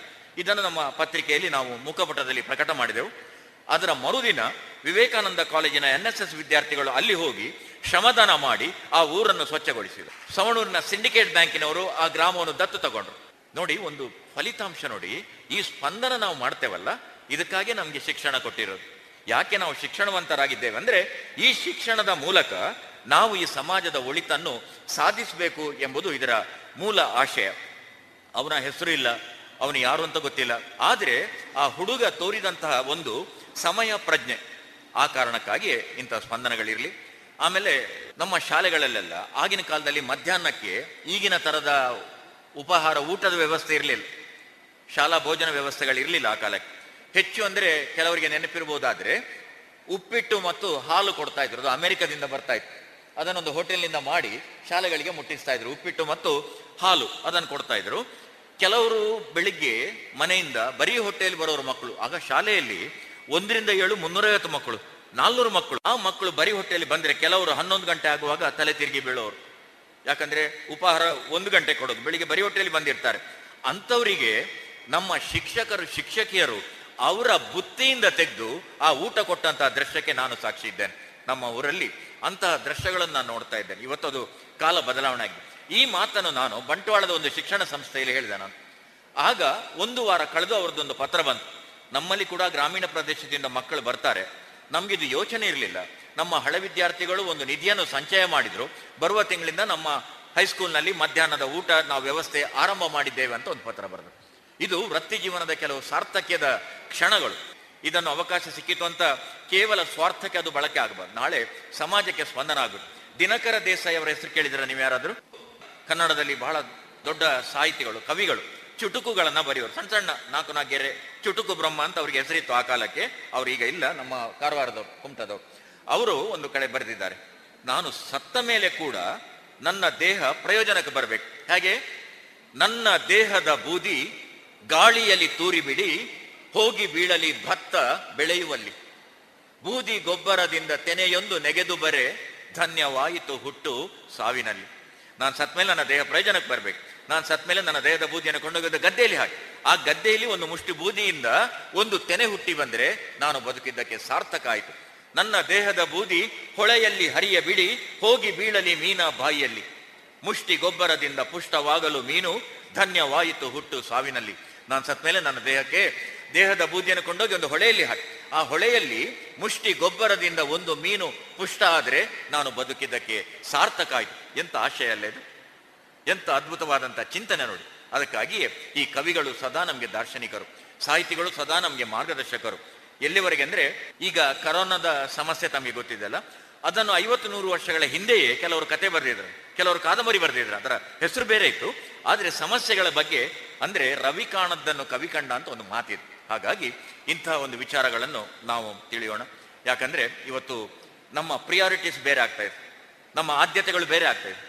ತಂದೆ ತಾಯಿಗಳ ಮಾತು ನಮಗೆ ಹಿತಕರ ಆಗೋದಿಲ್ಲ ಆಮೇಲೆ ಗುರು ಹಿರಿಯರ ಮಾತು ನಮಗೆ ಹಿತಕರ ಆಗೋದಿಲ್ಲ ಯಾವುದೋ ಒಂದು ಕಾಣದ, ಯಾವುದೋ ಒಂದು ತಿಳಿಯದ, ಯಾವುದೋ ಒಂದು ಅವ್ಯಕ್ತವಾದಂಥ ತುಡಿತಗಳಿಗೆ, ಹಂಬಲಗಳಿಗೆ ನಮ್ಮ ಎಳೆಯರು ಬಲಿಯಾಗುವುದನ್ನು ನಾನು ಪ್ರತಿನಿತ್ಯ ನೋಡ್ತಾ ಇದ್ದೇನೆ. ನಮ್ಮ ಪತ್ರಿಕೆಯಲ್ಲಿ ಬರುವಂತಹ ಸುದ್ದಿಗಳು, ಅನೇಕ ಬಾರಿ ಕೆಲವು ಸುದ್ದಿಗಳನ್ನು ಹಾಕೋದಿಲ್ಲ, ಆ ಥರ ಇರ್ತದೆ. ಇವತ್ತು ಅಲ್ಲಿಯವರೆಗೆ ಪರಿಸ್ಥಿತಿ ಬಂದಿದೆ. ಅದನ್ನು ಅರ್ಥ ಮಾಡಿಕೊಳ್ಬೇಕಾದ್ರೆ ಗುರು ಹಿರಿಯರ, ಹೆತ್ತವರ ಪೋಷಕರ ಇವರೆಲ್ಲರ ಮಾರ್ಗದರ್ಶನದಿಂದ ಮಾತ್ರ ನಮ್ಮ ಬದುಕು ಚೆನ್ನಾಗಿರ್ಲಿಕ್ಕೆ ಸಾಧ್ಯ. ಹಾಗಾಗಿ ಕೆಲವು ಆಮಿಷಗಳಿಗೆ ವಿಶೇಷವಾಗಿ ನಮ್ಮ ಸಮೂಹ ಮಾಧ್ಯಮಗಳಲ್ಲಿ ನೀವೀಗ ನೋಡ್ತಾ ಇದ್ದೀರಿ. ಸೋಷಿಯಲ್ ಮೀಡಿಯಾ ಅಂತ ನಾವು ಕರೀತೇವೆ. ಅಂತರ್ಜಾಲಗಳು, ಸಾಮಾಜಿಕ ಜಾಲತಾಣಗಳು, ಇವುಗಳನ್ನೆಲ್ಲ ನಿಯಮಿತವಾಗಿ ಬಳಸಿ. ಅದು ತಮ್ಮ ಜ್ಞಾನ ವೃದ್ಧಿಗೆ ಬರಬೇಕಾಗಿಯೇ ಹೊರತು ಅದು ನಿಮ್ಮ ವೈಯಕ್ತಿಕವಾದಂಥ ಬದುಕನ್ನು ಅದು ಹಾಳು ಮಾಡಲಿಕ್ಕೆ ಅದಕ್ಕೆ ಬಿಡಬೇಡಿ. ಅದಕ್ಕೆ ಪ್ರವೇಶವನ್ನು ಕೊಡಬೇಡಿ. ಎಷ್ಟೊಂದು ಜಾಗೃತೆಯನ್ನು ವಹಿಸಿದ್ರು ಕೂಡ ಇವತ್ತಿನ ಕಾಲಘಟ್ಟ ನಾಳೆ ನಮ್ಮನ್ನು ಮತ್ತೆ, ಈಗ ನೋಡಿಬಿಡೋದು ಎಷ್ಟು ಮಂದಿ ಈ ಬ್ಲ್ಯಾಕ್ ಮೇಲ್ ತಂತ್ರಗಳಿಂದಾಗಿ ಅನೇಕ ಮಂದಿ ತಮ್ಮ ಜೀವನವನ್ನೇ ಕೊನೆಗೊಳಿಸುವಂತಹ ಸನ್ನಿವೇಶಗಳು ಸೃಷ್ಟಿಯಾಗ್ತವೆ ಅದಕ್ಕೆಲ್ಲ ಕಾರಣ ಈ ರೀತಿಯ ಜಾಲತಾಣಗಳ ಸಮಸ್ಯೆ. ಅನೇಕ ಬಾರಿ ಎಲ್ಲ ಆಧುನಿಕ ತಂತ್ರಜ್ಞಾನ ನಮಗೆ ವರದ ಹಾಗೆ ಶಾಪ ಕೂಡ ಆದರೆ ಅದನ್ನು ವರದ ಹಾಗೆ ಬಳಸಿಕೊಳ್ಳುವುದು ನಮ್ಮ ಕೈಯಲ್ಲಿ. ಅದನ್ನು ಆ ಒಂದು ಜಾಗೃತಿಯನ್ನು ಕೂಡ ತಾವು ಸದಾಕಾಲ ಇಟ್ಟುಕೊಳ್ಬೇಕು ಅಂತ ಬಯಸ್ತೇನೆ.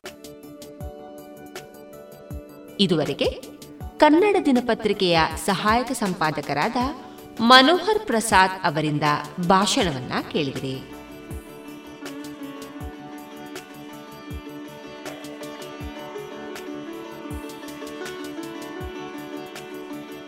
ಇನ್ನೀಗ ಮಧುರಗಾನ ಪ್ರಸಾರವಾಗಲಿದೆ. ಹರಿಕಥಾ ಪ್ರಸಂಗವೋ ಅಲ್ಲಿ ಗಂಗಾ ಯಮುನೆ ಗೋದಾ ಸರಸ್ವತಿ ಸಿಂಧೂ ಅಲ್ಲಿ ಗಂಗಾ ಯಮುನೆ ಗೋದಾ ಸರಸ್ವತಿ ಸಿಂಧೂ ಎಲ್ಲ ತೀರ್ಥವು ಬಂದು ಎಣೆಯಾಗಿ ನಿಲ್ಲುವು ಆ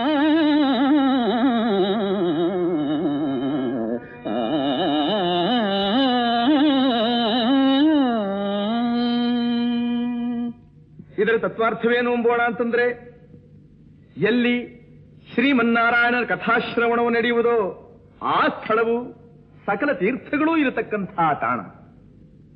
ಎಲ್ಲಿ ಭಕ್ತನಿರುವನೋ ಅಲ್ಲೇ ಪರಮಾತ್ಮನೂ ಇರುತ್ತಾನೆ. ಎಲ್ಲಿ ಪರಮಾತ್ಮನಿರುವನೋ ಅಲ್ಲೇ ಭಕ್ತನೂ ಇರುತ್ತಾನೆ.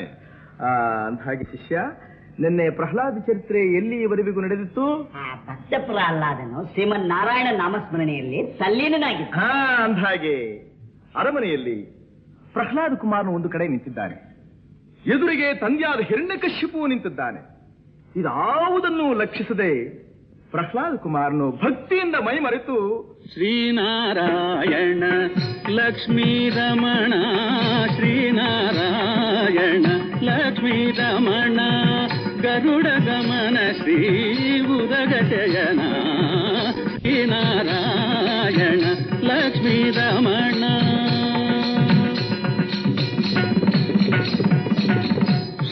चक्रधर पद्मगदाधर शङ्कुचक्रधरा।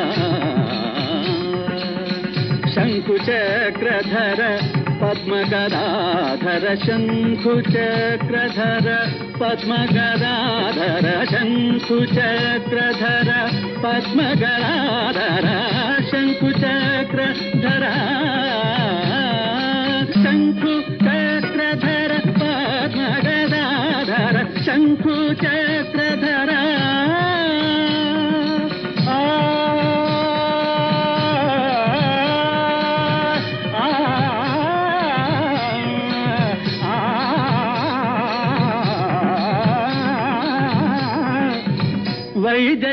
ವೈಜಯಂತಿ ಮಾಲಾ. ವೈಜಯಂತಿ ತುಳಸಿ ಮಾಲ. ನಾರದಾದಿ ಮುನಿ ಸೇವಿತ ಬುಧನು ಹನುಮ ವಿಭೀಷಣ. ಪ್ರಹ್ಲಾದ! ಎಂಬ ಹಿರಣ್ಯ ಕಶ್ಯಪಿಯವರ ಸಿಂಹಧ್ವನಿಯಿಂದ ಎಳೆ ಬಾಳೆಯ ಮರಕ್ಕೆ ಸಿಡಿಲು ಬಡೆದಂತಾಗಿ ಹರಿಧ್ಯಾನದಲ್ಲಿ ಮೈಮರೆತಿದ್ದ ಪ್ರಹ್ಲಾದ ಕುಮಾರ ಕಣ್ತೆರೆದು ನೋಡುತ್ತಿದ್ದಾನೆ. ಎದುರಿಗೆ ಭಯಂಕರನಾಗಿ, ಕ್ರೂರನಾಗಿ ದಂತ ಪಂಕ್ತಿಗಳನ್ನು ಮಸಿಯುತ್ತಾ ಹಿರಣ್ಯ ಕಶ್ಯಪು ನಿಂತಿದ್ದಾನೆ. ಎಲ್ಲವೋ ಅವಿವೇಕಿ ಬಾಲಕ. ನಮ್ಮ ಅರಮನೆಯಲ್ಲಿ ನಮ್ಮ ಕಡುವೈರಿಯಾದ ಹರಿಯ ನಾಮಸ್ಮರಣೆ ಮಾಡುತ್ತಿರುವೆಯಾ? ಎಂತ ನಮ್ಮ ಪ್ರಹ್ಲಾದ ಕುಮಾರ ಏನಂದ ಅಂಬೋಣ ಅಂದ್ರೆ ಹರಿಗನೆ ನಿಜದ ಈ ಜನ್ಮವೇಕೆ ಹರಿಗನೆ ನಿಜದ ಈ ಜನ್ಮವೇಕೆ ನದ ಹರಿಜ ಕೊಂಡಾಡದ ನಾಲಿಗೆ ಏಕೆ ಹರಿಗನೆ ನಿಜದ ಈ ಜನ್ಮವೇಕೆ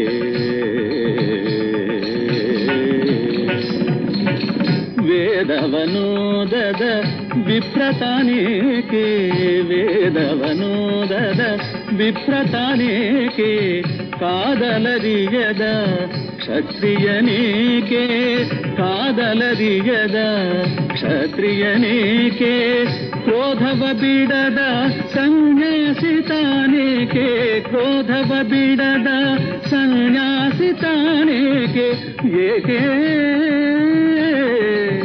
ಏಕೆ ಕ್ರೋಧವ ಬಿಡದ ಸನ್ಯಾಸಿತಾನೇಕೆ ಆದರವಿಲ್ಲದ ಅಮೃತಾನವೇಕೆ ತಂದೆ ಹರಿಯ ನೆನೆಯದ ಈ ಜನ್ಮವೇಕೆ ಶ್ರೀಹರಿ ಶ್ರೀಹರಿ ನಾರಾಯಣ ಹರಿ ಶ್ರೀಹರಿ ಶ್ರೀಹರಿ ನಾರಾಯಣ ಹರಿ ಶ್ರೀಹರಿ ಶ್ರೀಹರಿ ನಾರಾಯಣ ಹರಿ ಎಲವೆಲವೋ ಪ್ರಹ್ಲಾದ ದುರ್ಳ ದುಷ್ಟ ದೈತ್ಯಕುಲ ಕುಠಾರಪ್ರಾಯನಾದ ನೀನು ನನ್ನ ಮಗನಲ್ಲ, ವಂಶೋದ್ಧಾರಕನಲ್ಲ. ನಮ್ಮೀ ಪವಿತ್ರವಾದ ದಾನವ ಕುಲದ ಕೀರ್ತಿಗೆ ಕಳಂಕ ತರಬೇಕೆಂದಿರುವ ಮಾಯಾವಿ. ಮಗಳು, ಎಲ್ಲಿಹನು ಆ ನಿನ್ನ ಹರಿ?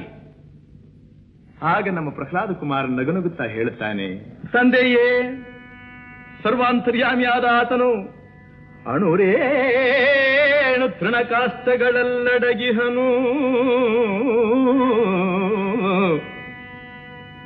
ಅವನಿಲ್ಲದ ಸ್ಥಳವಿಲ್ಲ. ನೀವು ನೋಡಿದೆಡೆಯಲ್ಲಿಹನು, ನೀವು ತೋರಿದೆಡೆಯಲ್ಲಿಹನು ಜನಕ.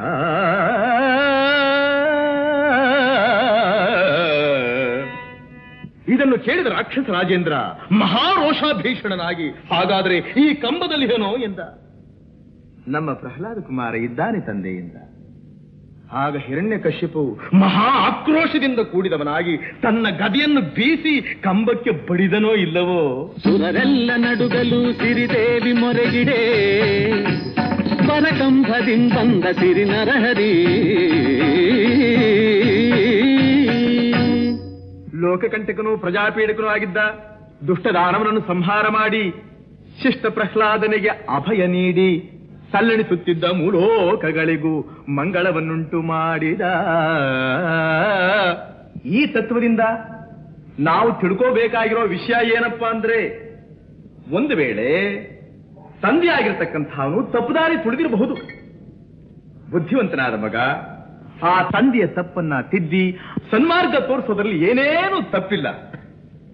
ಬಂಧುಗಳೇ, ಈ ವಿಷಯ ಇದ್ದಕ್ಕಿದ್ದ ಹಾಗೆ ಯಾಕೆ ಬಂತು ಅಂತ ನಿಮಗೆಲ್ಲ ಆಶ್ಚರ್ಯವಾಗಿರಬಹುದು. ಈಗ ನಾವು ವಾಸ ಮಾಡಿಕೊಂಡಿರ್ತಕ್ಕಂಥ ಈ ರಾಕ್ಷಸ ರಾಜ್ಯದಲ್ಲಿ ಹಿರಣ್ಯ ಕಶ್ಯಪು ಯಾರು ಅಂತ ನಿಮ್ಗೆ ಗೊತ್ತೇ? ಅವನ ಅಳಿವಾಗಿ ನಮಗೆಲ್ಲ ಶುಭವಾಗಬೇಕಾದರೆ ಈ ಕ್ರಾಂತಿ ಶಕ್ತಿಯನ್ನು ನರಸಿಂಹಾವತಾರಕ್ಕೆ ನಾವೆಲ್ಲ ಒಂದಾಗಬೇಕು. ಒಗ್ಗಟ್ಟಾಗಿ ದುಡಿಬೇಕು.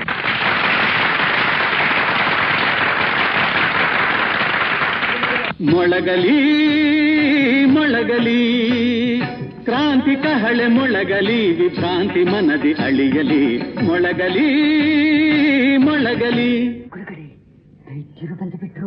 ಆ ಈ ಕಥೆಯನ್ನು ಹೇಳಿದವರಿಗೂ ಕೇಳಿದವರಿಗೂ ಕೇಳಿ ಕೇಳೋದಕ್ಕೆ ಅವಕಾಶ ಮಾಡಿಕೊಟ್ಟಂತಹ ಪುಣ್ಯಾತ್ಮರಿಗೂ ಆ ಭಗವಂತನು ಆಯುರಾರೋಗ್ಯ ಐಶ್ವರ್ಯಾದಿಗಳನ್ನು ಕೊಟ್ಟು ಕಾಪಾಡುತ್ತಾನೆ ಎಂಬಲ್ಲಿಗೆ ಈ ಚರಿತ್ರೆಯೋ ಇಂದಿಗೆ ಮುಕ್ತಾಯವಾಯಿತು. ಬೆಳಗಲಿ ಬೆಳಗಲಿ ಶಾಂತಿ ದೀಪ ಬೆಳಗಲಿ ಬೆಳಗಲಿ ಬೆಳಗಲಿ.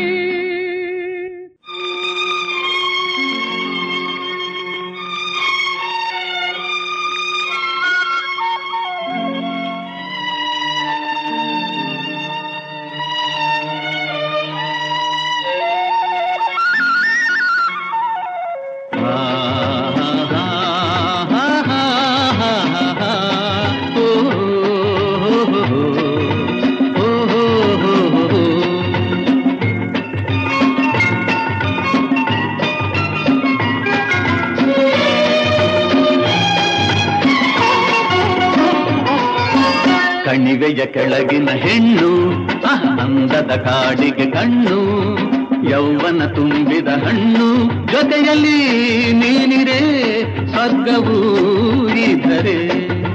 ಬೆಟ್ಟದ ಸೀಮೆಯ ಚೆನ್ನ, ಅಹ ರಸಿಕರ ರಾಜನೆ ನಿನ್ನ, ಮಾತಿನ ಮೋಡಿಗೆ ನನ್ನ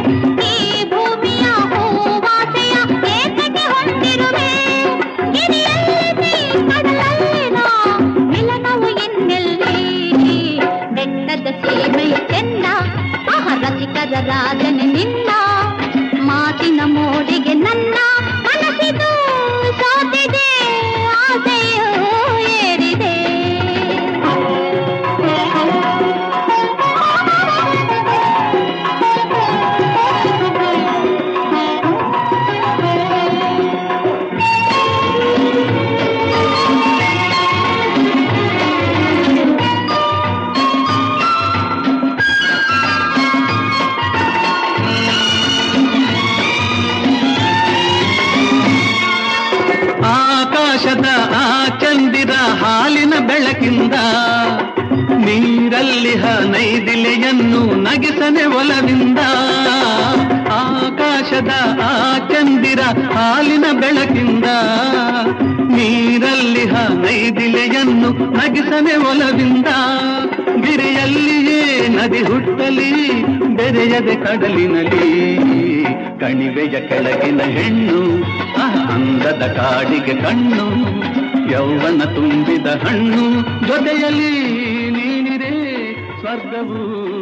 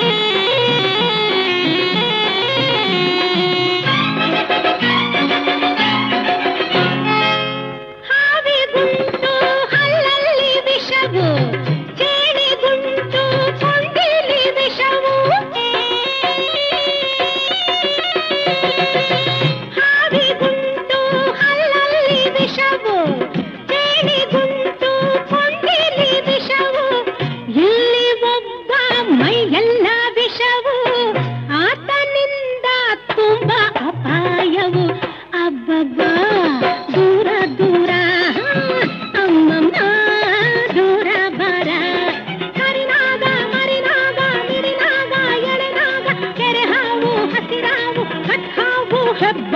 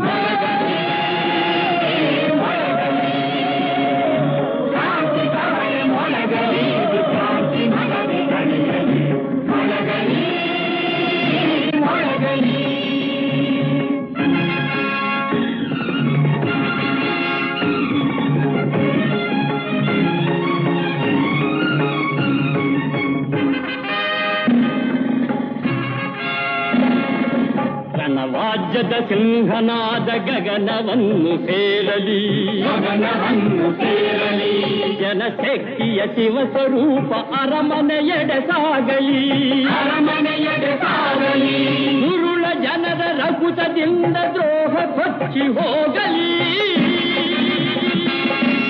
ದುರುಳ ಜನರ ರಘುತದಿಂದ ದ್ರೋಹ ಕೊಚ್ಚಿ ಹೋಗಲಿ ಹೊಸ ಬಾಳಿನ ನಾಂದಿಯಾಗೆ ವಿಜಯ ಗೀತೆ ಒಳಗಲಿ.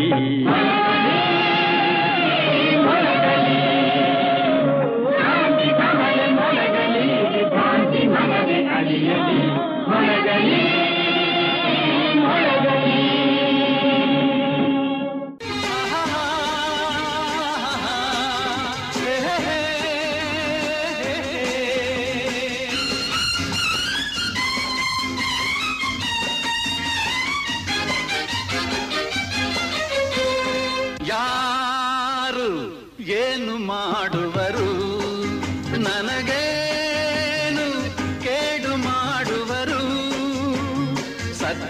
ಹಾದಿಯಲ್ಲಿರುವಾಗ ಧರ್ಮವೇ ರಕ್ಷಿಸುತ್ತಿರುವಾಗ ಈ ನಾಡಿಗೆ ನಾಡೇ ಹಿಂದಿರುವಾಗ ಕನ್ನಡ ನನ್ನುಸಿರಾಗಿರುವಾಗ ಯಾರು ಏನು ಮಾಡುವರು?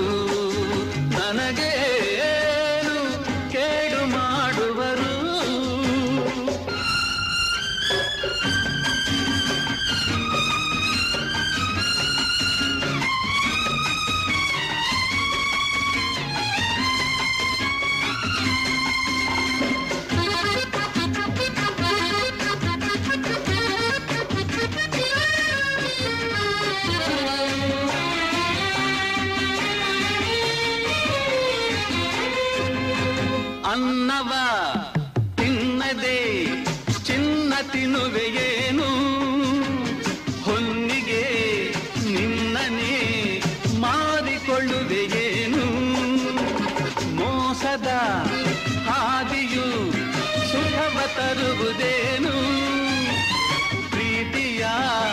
ಮರೆತರೆ ಶಾಂತಿಗಿರುವುದೇನು ದಾನವನಾಗದೆ ಮಾನವನಾಗು, ನಗಿಸುತ್ತ ನಗುತ್ತಲಿ ಬಾಳಲಿ ಸಾಗು.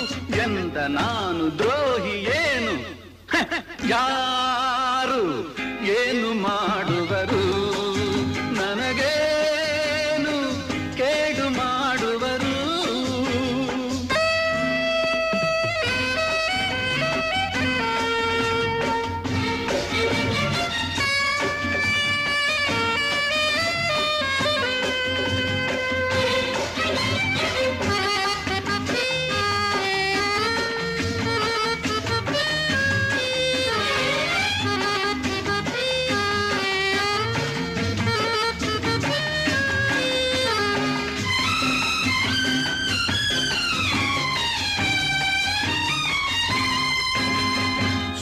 ಸುಮ್ಮನೆ ಮಾತಲಿ ಕಾಲ ಕಳೆವೆಯೇಗೆ ನಿನ್ನ ಈ ಬಾಳನು ವ್ಯರ್ಥಗೊಳಿಸಲೇಗೆ ತೀರದ ಆಸೆಯು ನಿನ್ನ ಮನಸಲೇಗೆ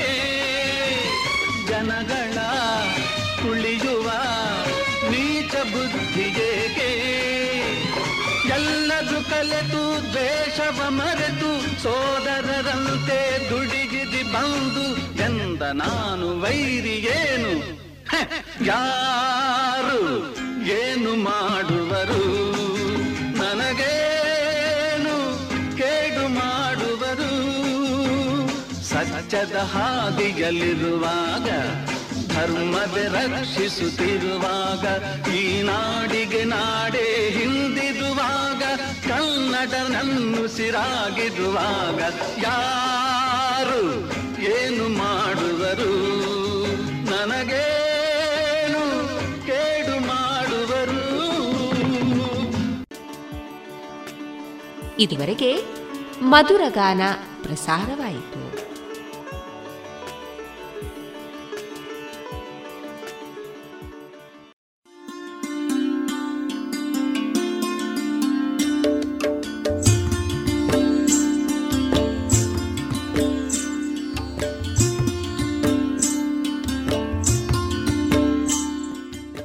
ರೇಡಿಯೋ ಪಾಂಚಜನ್ಯ ಸಮುದಾಯ ಬಾನುಲಿ ಕೇಂದ್ರದಿಂದ ನಿಮ್ಮ ಕಾರ್ಯಕ್ರಮಗಳು ಪ್ರಸಾರವಾಗಬೇಕೆ? ಹಾಗಿದ್ದರೆ ನಮ್ಮನ್ನು ಸಂಪರ್ಕಿಸಿ. ನಮ್ಮ ದೂರವಾಣಿ ಸಂಖ್ಯೆ ಸೊನ್ನೆ ಎಂಟು ಎರಡು ಐದು ಒಂದು, ಎರಡು ಒಂಬತ್ತು ಎಂಟು ನಾಲ್ಕು ಒಂಬತ್ತು ಒಂಬತ್ತು.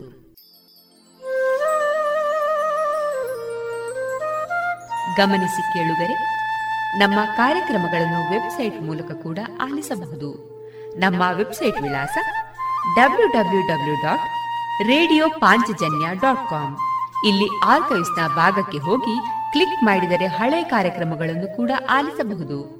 ಜೊತೆಗೆ ನಮ್ಮ ಪ್ರಸಾರವನ್ನು ಆಪ್ ಮೂಲಕವೂ ಕೇಳಬಹುದು.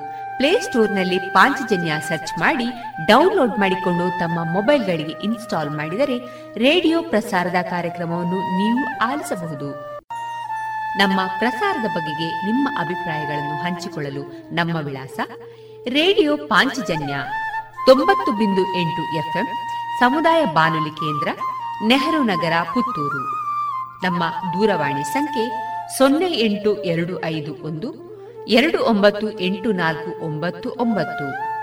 ಇಮೇಲ್ ವಿಳಾಸ radio Panchajanya at Gmail dot com ನಮ್ಮ ವಿಳಾಸ ಮತ್ತೊಮ್ಮೆ ರೇಡಿಯೋ ಪಾಂಚಜನ್ಯ ತೊಂಬತ್ತು ಬಿಂದು ಎಂಟು ಎಫ್ಎಂ, ಸಮುದಾಯ ಬಾನುಲಿ ಕೇಂದ್ರ, ನೆಹರು ನಗರ, ಪುತ್ತೂರು. ನಮ್ಮ ದೂರವಾಣಿ ಸಂಖ್ಯೆ ಸೊನ್ನೆ ಎಂಟು ಎರಡು ಐದು ಒಂದು, ಎರಡು ಒಂಬತ್ತು ಎಂಟು ನಾಲ್ಕು ಒಂಬತ್ತು ಒಂಬತ್ತು.